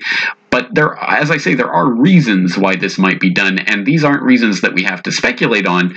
We can find all of the usual suspects talking about these reasons in all of the usual places, and of course, the big ones global religion, global finance, and global government, uniting the world around this perceived alien threat. What is exceptional what is exceptional is that the Vatican was taking very seriously what science might tell us about the possibility of extraterrestrial intelligent life forms.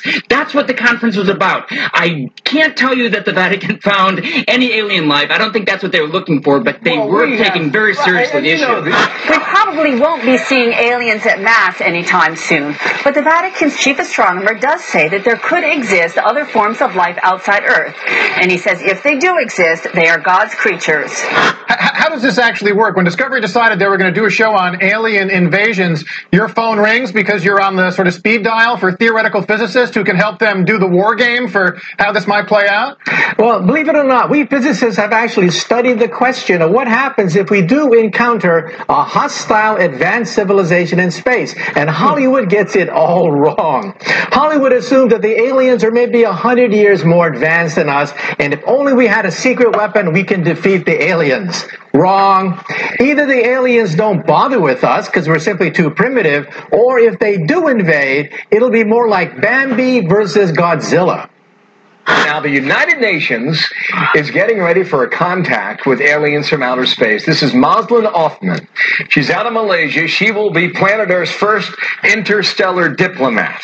First, I'll have to categorically deny that I was appointed or will be appointed the ambassador uh, for aliens, um, the ambassador for United Nations uh, for aliens. Um, no, the committee is not discussing this very uh, this subject matter. But yes, I was in the UK to attend a meeting, which I can quote to you, uh, called "Towards a Scientific and Societal Agenda on Extraterrestrial Life," which is why this whole thing came about because um, the British press um, caught hold of the fact that I was going to be at this meeting, and I was on a panel that was discussing. Um, they call it the Great Panel Debate. I like that name. Uh, it says extraterrestrial life um, and arising political issues for the UN agenda. It's very hard to get inflation in a depressed economy. But if you have a program of government spending plus an expansionary policy by the Fed, you could get that. So if you think about using all of these things together, you could accomplish you know a great deal. I mean, if, if we if we discovered that uh, you know space aliens were planning to attack, and we needed a, a massive buildup to counter the, the space alien threat. Um, and really, inflation and budget deficits took secondary uh, place to that. Um, this slump would be over in 18 months. And then if we discovered, whoops, we made a mistake. There aren't actually any space. So we need aliens. Orson We'd be a better. what you're saying. No, that's a, that's a. There was a Twilight Zone episode like this in which uh, scientists fake a, s- uh, an alien threat in order to achieve world peace. Well, this time we don't need it. We need it in order to get some fiscal stimulus. You saw that there were aliens there. Would you tell us? Yeah. You would. Well, I think, look, what do we know? We know now we live in an ever expanding universe. We know that there are billions of stars and planets literally out there, and the universe is getting bigger. We know from our fancy telescopes that just in the last two years, more than 20 planets have been identified outside our solar system that seem to be far enough away from their suns and dense enough that they might be able to support some form of life. So it makes it increasingly less likely that we're alone. Oh, you're trying to give me a hint that there are aliens. No, I'm trying to tell you I don't know. But if we were visited someday, I wouldn't be surprised. I just hope that uh, it's not like Independence Day. Yeah, right. That it's a you know a a conflict. Well, now we have friendly Maybe the only way to unite this incredibly divided world of ours. They're out there. We better think of how all the differences among people on Earth would seem small if we felt threatened by a space invader. That's the whole theory of independence. You're right. You're right. Everybody gets together and makes nice, and you know. You and Bill O'Reilly would be hiding in a bunker together. Oh, Bill O'Reilly, he, he, every mean thing he ever said about me. That's the thing. I don't care. Look at that. What an interesting milieu of characters we have floating around there. We have the Vatican and the UN and Nobel Prize winning economists slash Keynesian wingnut Paul Krugman and multiple presidents of the United States and all of these people all talking about the same thing. Wouldn't it be great if we had this idea of an alien threat that would unite us all behind fill in the blank world government or world financial system or or baptizing the aliens? Wouldn't that be wonderful? And it's interesting to look at this. I mean, I didn't fall off the turnip truck yesterday. I understand and can smell a the public preparation for some sort of staged event when I see one. And mm-hmm. well, if it looks and smells and quacks like a false flag operation. It probably is one, and again, being supported by some of the most prominent and powerful and well connected political and financial elites, uh, clearly there is something very, very stinky here. For some of the technology that we do know about, we can source that in a number of different ways from a, a, number of different seemingly disparate threads but definitely technologies that we now know exist. One place to start we can get the clue from uh, the uh, the book by previous corbett report guest james perloff Truth is a Lonely Warrior, where he talks about a, uh, Air Force military publication that is was available on the Air Force website. You can still access it through there on the Wayback Machine, and again, the link will be in the show notes. And this is about an airborne holographic projector, which this uh, again this AF.mil website notes is a three-dimensional visual image in a desired location removed from the display generator. The projector can be used for psychological operations and strategic perception management. It is also useful for optical deception and cloaking, providing a momentary distraction when engaging an unsophisticated adversary. And uh, you can see the unsophisticated visualization that is accompanying this in uh, on the website itself. So the Corbett Report does a good job of laying out some more of the information regarding Project Bluebeam, and he really does a good job of showing how the development of the psychological operations is really being funded mostly by the same elite groups and the same elite families and globalists pushing for world government, uh, the same families who established the United Nations, who are really trying to impress upon the world that there's some kind of extraterrestrial civilization out there and that we should all be alarmed and concerned and to try to drive us through hysteria into the arms of the United Nations. So, in order to move on and really tie this up, we really have this little interesting clip from Jordan Maxwell. And he, uh, I've heard him discuss how he he believes that extraterrestrials are, are real, but in this particular conversation regarding the the different black uh, projects and the, the, the government secrecy. He's going to discuss how there were plans and intentions laid laid out to bring about a hoax alien invasion in order to unite the people of the world. And he discusses that here real briefly. Uh, most people kind of in the back of their mind know there's something going on, but uh, it doesn't have anything to do with football or basketball or my paying my rent, so I don't want to fool with it. It's not Mm-hmm. important. Yeah. But everybody kind of feels there's something going on. Yeah, because most people live in a box, and they don't want to out the box. They, doubt about it. they open the lid every so now and again, and just peep outside, and they close it. Yep. Do you think the governments are going to let us know at some point? I think, I'll tell you what, again, it's just my opinion. Uh, Norio Hayakawa. Norio Hayakawa is a very good friend of mine. He's rather famous in the speaking circuit. And he's always talking about how he believes that the uh, government is going to uh, uh, stage some kind of a UFO landing is going to frighten everybody and all the nations will come together and collectively come together as a trick Like a War of the Worlds. yeah, like a War of the Worlds, where it's all going to be a trick, he thinks. It's all going to be planned. And I thought, well, wait a minute, if you're going to get the, there's a lot of intelligent people in this world, and governments are not stupid. So if they're going, if you're going to pull off something like that, it better look good. Mm-hmm. Because it's going to be, Absolutely. right, it better look good and very realistic.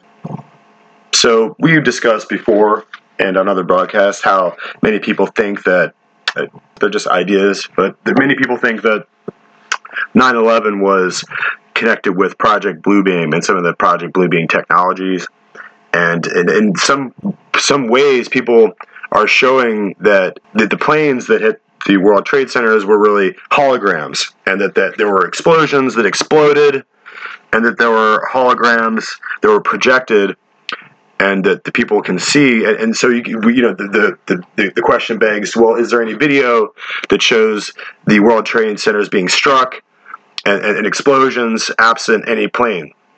And of course, there is some video we found it on DuckDuckGo, and it, it's a video that shows that uh, it's from a helicopter, news helicopter, high up in the air, and it shows the explosions and the building exploding without any kind of plane. You know, the, typical video you see is a, a plane swooping in, crossing in, in broad daylight, crossing in the shadow of the World Trade Center, and then right in front of everybody, just striking the striking the building. But now we can show video of the buildings exploding without any kind of plane or without any kind of projectile hitting the building at all. So this kind of furthers it's, it's just information, and we'll, we we think it's you know it's suppressed, and I think we'll just add it into the show notes into the links. There is some information out there that ties in indirectly with this whole concept of Project Bluebeam, and there is a lecturer, um, David Flynn, and he has a very interesting books, very interesting um, lectures that he gives regarding Mars. And of course, if you understand Mars, uh, Mars is the name of uh, the god of war, and there's a lot of occult interest in Mars. Originally, I think that uh, back in 1938, I think that people were, were, just getting a closer look at Mars with telescopes. And I think that they, they thought maybe there was life forms, maybe there was oceans and, and, and forests on Mars. And um, I think the, the idea that, that there are Martians living on Mars is an idea that was introduced there at that time into the, the human mass consciousness. But at the same time, you have to recognize that long before the idea of a civilization on planet Mars, there was a lot of fascination with the the occult science and the, the occult worship of Mars as a deity. Because remember, that if you go back into the Greek and the Roman times, the Mars is literally the god of war, and Mars is a real personality, a real being who is a deity and who the, the men offer worship to, and they and they offer uh, in order to be successful in battle, they, they will offer sacrifices to Mars, and and so ultimately, this red planet is something that men have looked at for many many millennia, thinking that that, that, that it's a deity. So we have to look at the background occult history as it links into this fascination with Mars. And the best way to do that is with David Flynn. And of course, he's an individual who was suspicious of the, the black book programs and the classified secret space programs. Uh, but he is also an individual who said that he felt, if you look into his research, that he felt at one point that he saw the, an F, a UFO and that it followed him home. So again, you know, as his research began to expand, and I think as he became more and more a subject of surveillance by the the surveillance state, right, by DARPA, if you will, I think that ultimately he died uh, as a young man suddenly, like a lot of these individuals do. And uh, but we need to look at his research, and he is looking more carefully at the occult side of it and how it ties in with secret societies and I think that he is revealing the the the, the, the secret nature of Project Bluebeam, uh, you know, as it as, as, it was being developed to become a program to influence uh, the, the mass consciousness of human beings and to begin to steer the world towards globalization. And so I think we have to, in, in order to really fulfill this this whole topic, we'll listen to uh, a clip from David Flynn. Well, I'm gonna have to project my voice, so if anyone can't hear, just let me know here early on because some of this stuff might get intense, and if you miss one point, you may be lost, and that would be awful. So,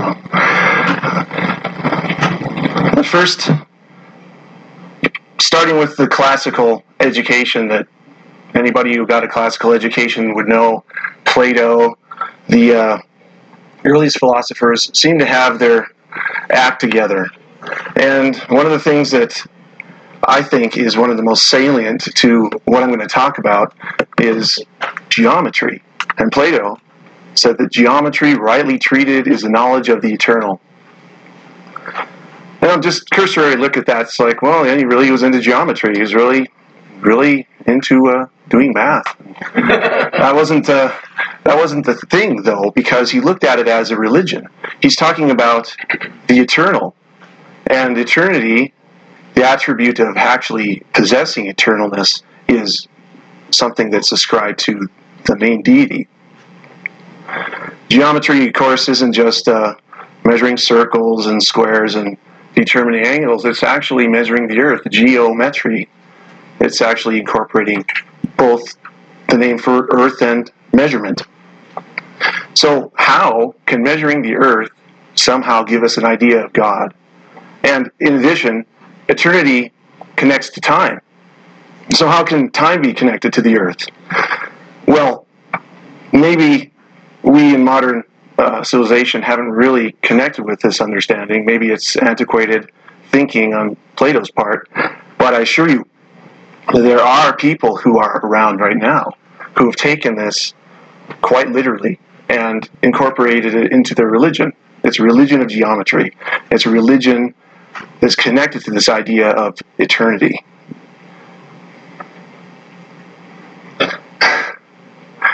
I'm sure everybody has seen this before. This is a compass and square, and it's you know it's not a secret, even though it's a, a symbol of a secret society. And I don't want to step on anyone's toes inadvertently. I'm not going to demonize Freemasons, but I am going to talk about something that I think the highest echelon of the elite understands. And this is the key. The, the, the, the uh, compass and square are things that you use to measure course angles and, and, uh, and build things with, but they're also very connected to the idea of maps and measuring distance on a map.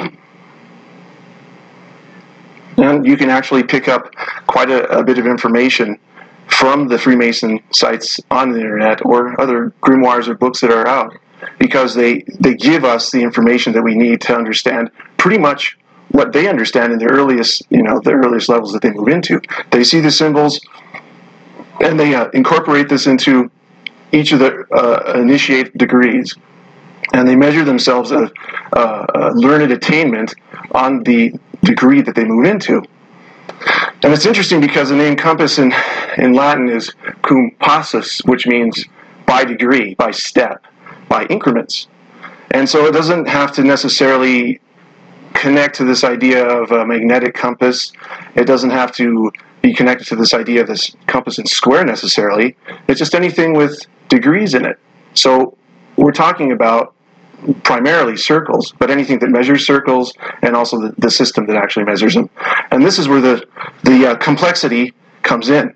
Why do they just end at 33? Here's you have a representation of all the orders that you can possibly come up with when it comes to the illuminated fraternities. You have Order of the Knights Templar, Knights of Malta, uh, Rosicrucians, and the earlier Freemasons, the the uh, uh, the Scottish Rite. Um, they list most of them right along this line here, but they end at 33. As high as they go. Everybody's had geometry in school. There's 360 degrees in a circle. What's up with 33? I just think that's going to be surprising to you when you see what's happening with it. Here we have Christ himself as the creator of the universe, but he's using the compass. And he's actually creating a circle with it. Here it's in the point, that's how you use it, and you describe a circle with it. So he's actually creating something that has degrees too that you measure, and that's also a compass.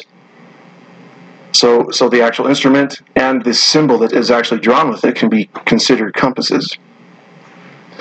Here's something I think that can tie the mystery into what a compass and 33 have going for it.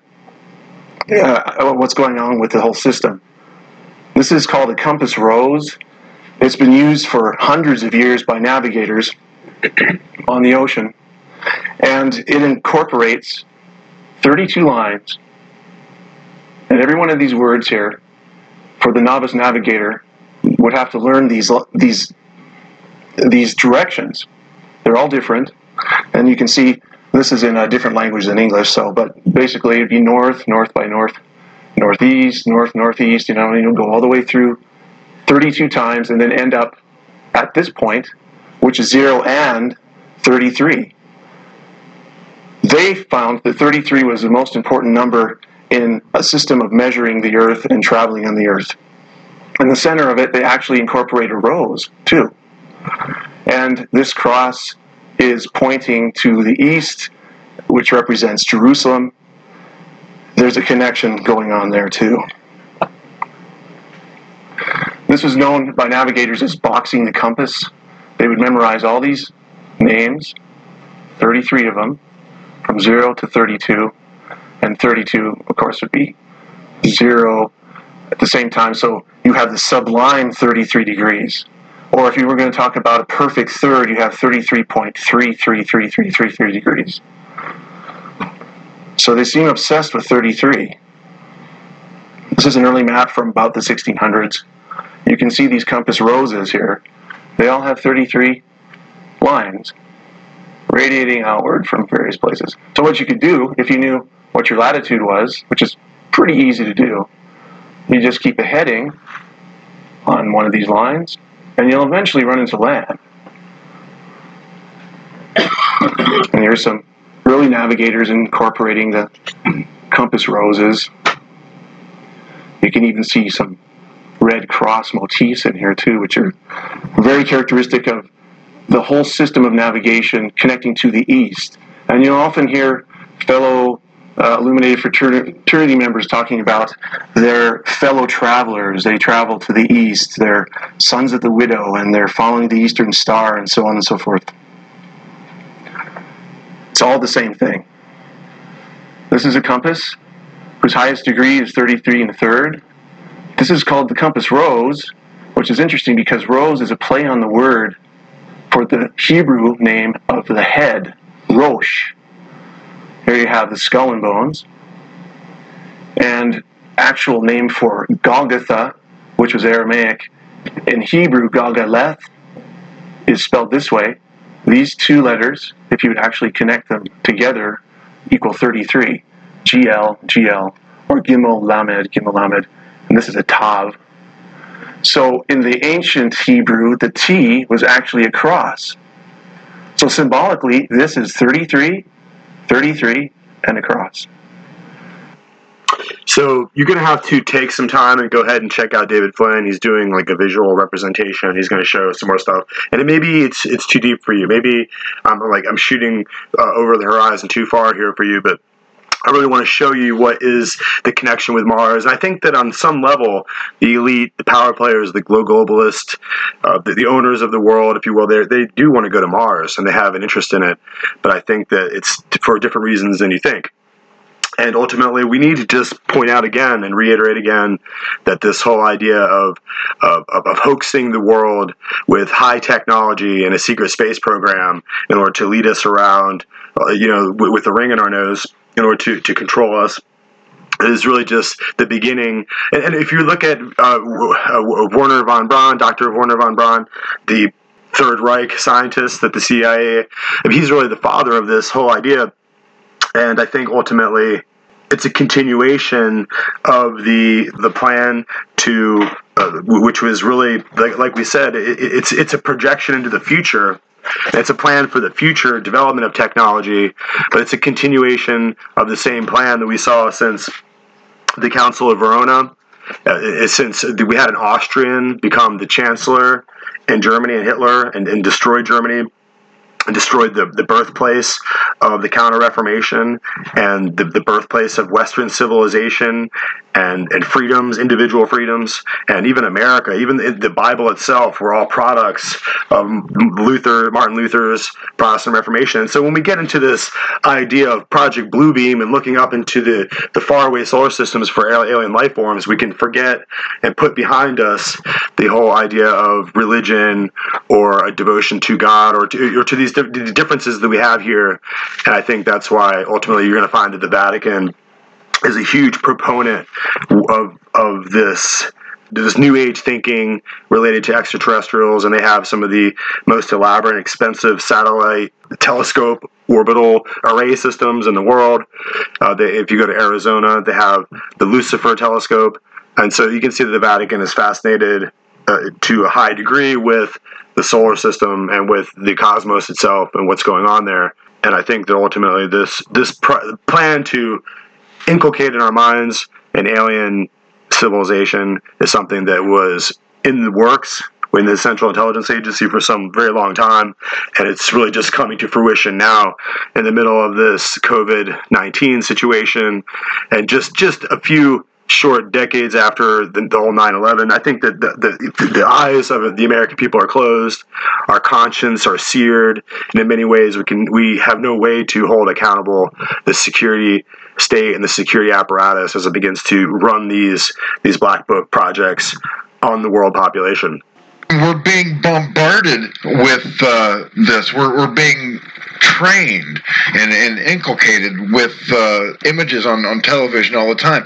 The History Channel now has History Channel 2, where it's nonstop. Ancient Aliens with Giorgio Tusakis or whatever his name is, with the hair, right? You know, and, and the ugly brown suit. He needs to get a new suit.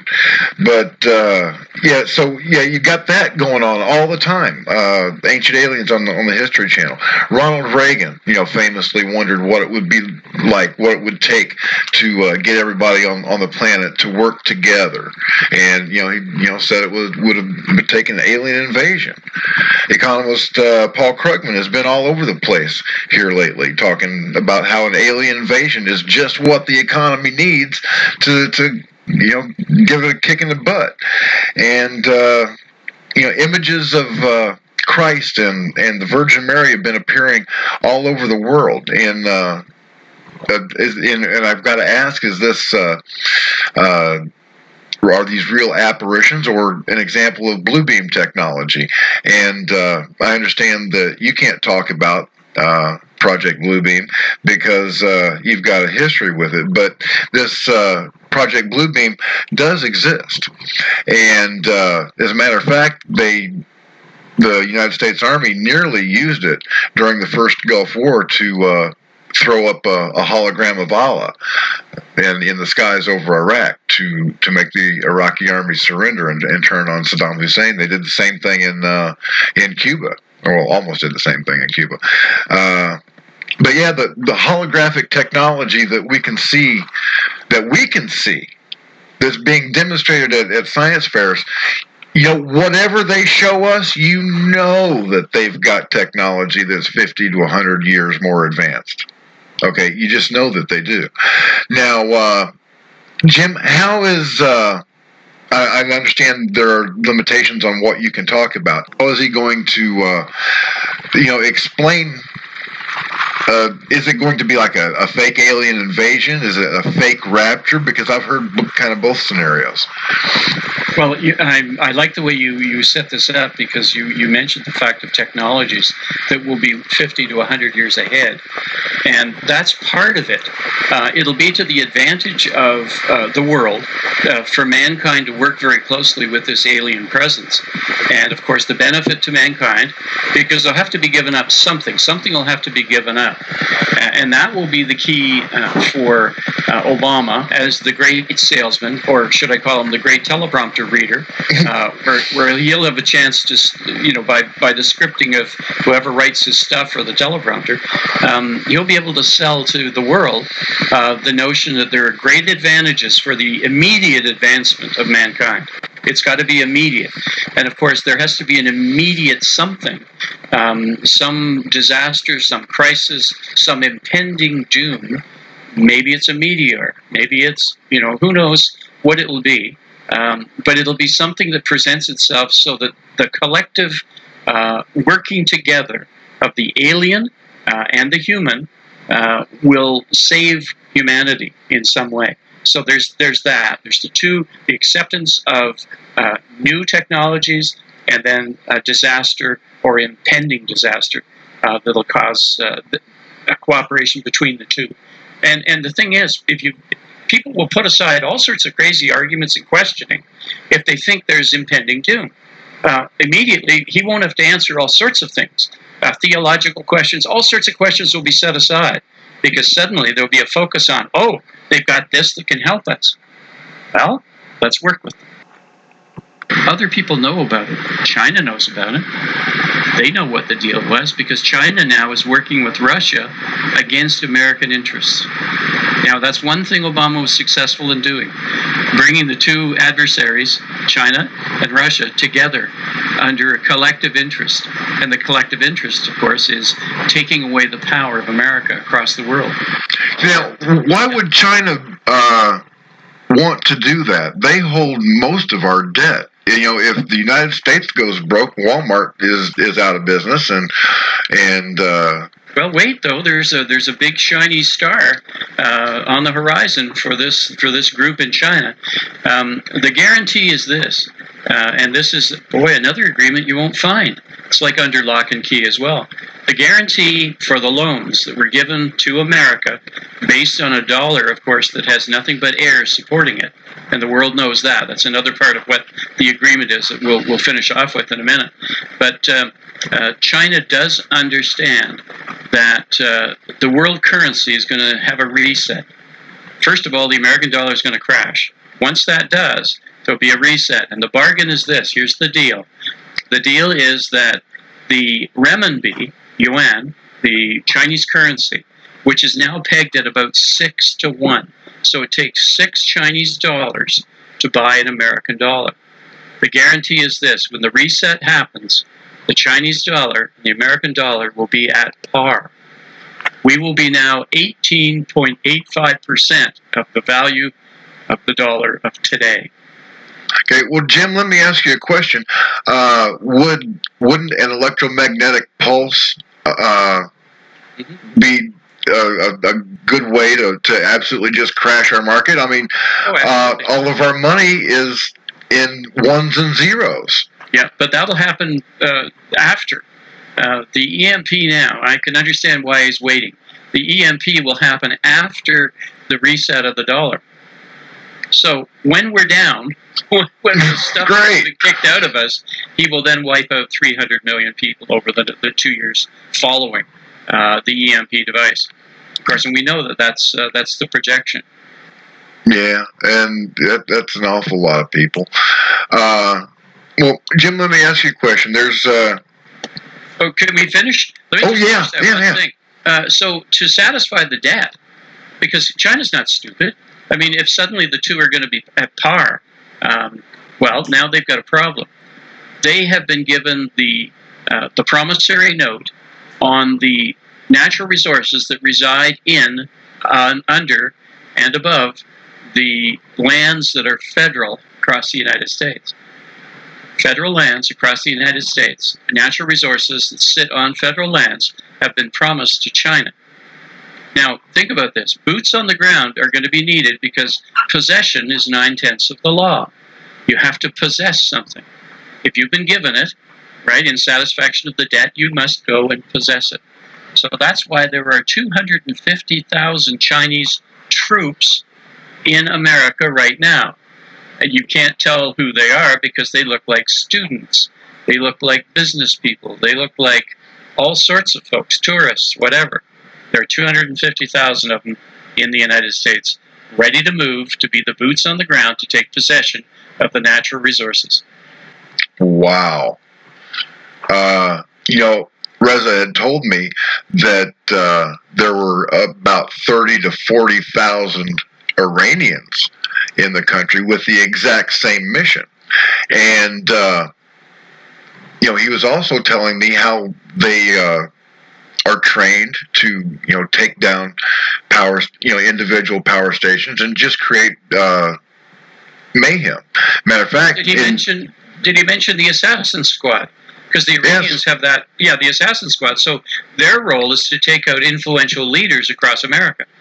Right. That's their role. you know, these, that's what these guys are, are in the United States to do is just create general mayhem.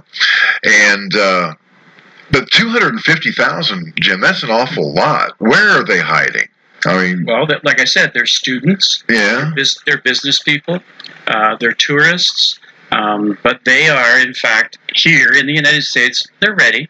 Uh, they're ready to move toward whatever targets they've been given, and the targets are uh, key natural resources that are on federal lands. But again, they're there to possess it.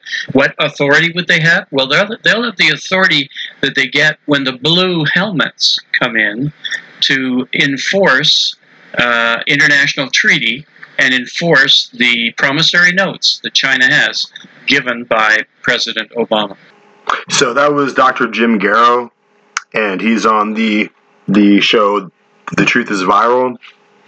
And you can go look that up. I'll add the, the link in, of course. And we're just going to wrap up this episode. And I think you can see the the nature of the, the problem that we're dealing with with a, a, a, technological elite, a, a technocratic security state, a, a biomedical security state now, that's absolutely out of control, and uh, it's using every every tool at its disposal to to harness the fear and to develop with propaganda the, the hysteria of the American people in such a way that you can see that they're trying to bring an absolute clearing and an end, a total genocide, a total complete decimation of the American population, the nation, and just and to, to try to entirely just roll the entire thing up. And, and that's why it's so strange for us when we see the European Union working with the Chinese Communist Party, the CCP, and they're, they're beginning to work together and do trade deals. And that, that's why you can see that the, the, the Freemasonry and the secret societies are so completely dangerous and so. Uh, seething with their hatred against the, the democracy and the political liberty by which we operate here in the United States, and, and, and as much as that they've over time taken control of NASA and taken control of the different facilities, the different the military, the industrial complex itself, especially after World War II, has become really just a plaything of the international elite, and we're all here in our in our in the American populace here, Walmart shoppers that are just trying to find a way to survive and to to claim our, our constitutional rights. And you can see that in so many ways those things are gone, and we're facing now an unlimited oligarchy and a tyranny that's coming really from the United Nations, and, and, of course that ties in with the Rockefellers. Again, it's it's a conspiracy. It's a massive, overwhelming conspiracy. And, I think that the, the, the power elite, we, we were talking earlier on, Dr. Greer was talking about the prince and the king of Liechtenstein. I think that the power elite in Europe haven't changed much. And like I said before, we're still looking at the same secret treaty of Verona, the Council of Vienna, which is really just a, a really like an, an, extension and a continuation of the Council of Trent, and it's and it's really just the the development of the absolutism, the imperialism of the aristocracy and the nobility that's being empowered by the Vatican.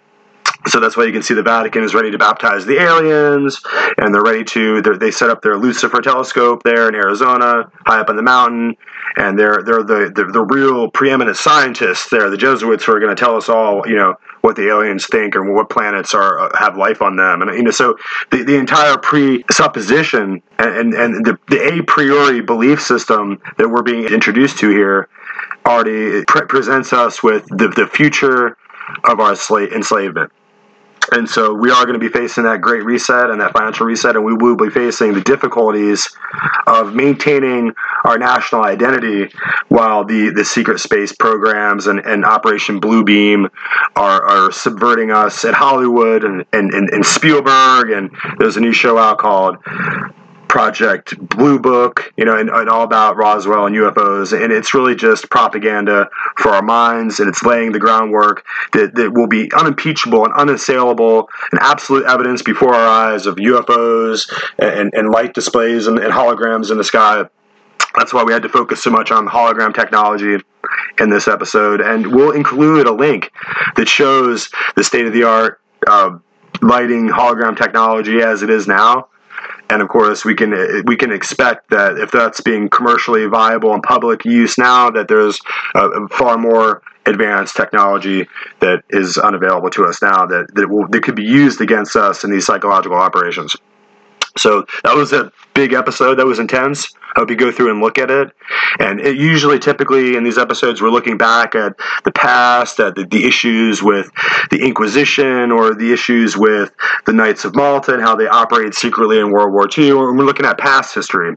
And in this way, we're looking at future history as it's being orchestrated and curated and, and, and curtailed and presented to us so that we it, reminds me of the back to the future movie. The whole idea is that they're developing ahead of us the technology by which we will be you know, enslaved. Almost how your phone is, is, a, is a device now that monitors all your movements, it tracks everywhere you go, and, and, it, and, it, fills your head with false news, false propaganda, and and political uh, manipulation and basically fake news. But at the same time, it presents you with a, a, a lie. It presents you with a deception and a propaganda world that's you know like a meta world that's there to take you and deceive you. At the same time, it's it's reporting back to the tech agencies. Remember, when you have your phone, you have all those apps. You have Facebook and Twitter and Google, and you have all these apps, and all, those apps are all monitoring. You, you clicked yes, you hit yes. You know they can use your microphone, they can use your camera, they can look at your pics. So they they have all those companies have access to everything you do. So you have to recognize that this this this technology wasn't just thought up 10 years ago. It was actually developed ahead of time. It's been scaled out. In, in DARPA, they are 30 to 40 to 50 years ahead of us on what you know the technology will be uh, tomorrow. So you need to be prepared for that and understand that there's a lot of black book projects that we really will never know about. So with that, we'll see you guys next time.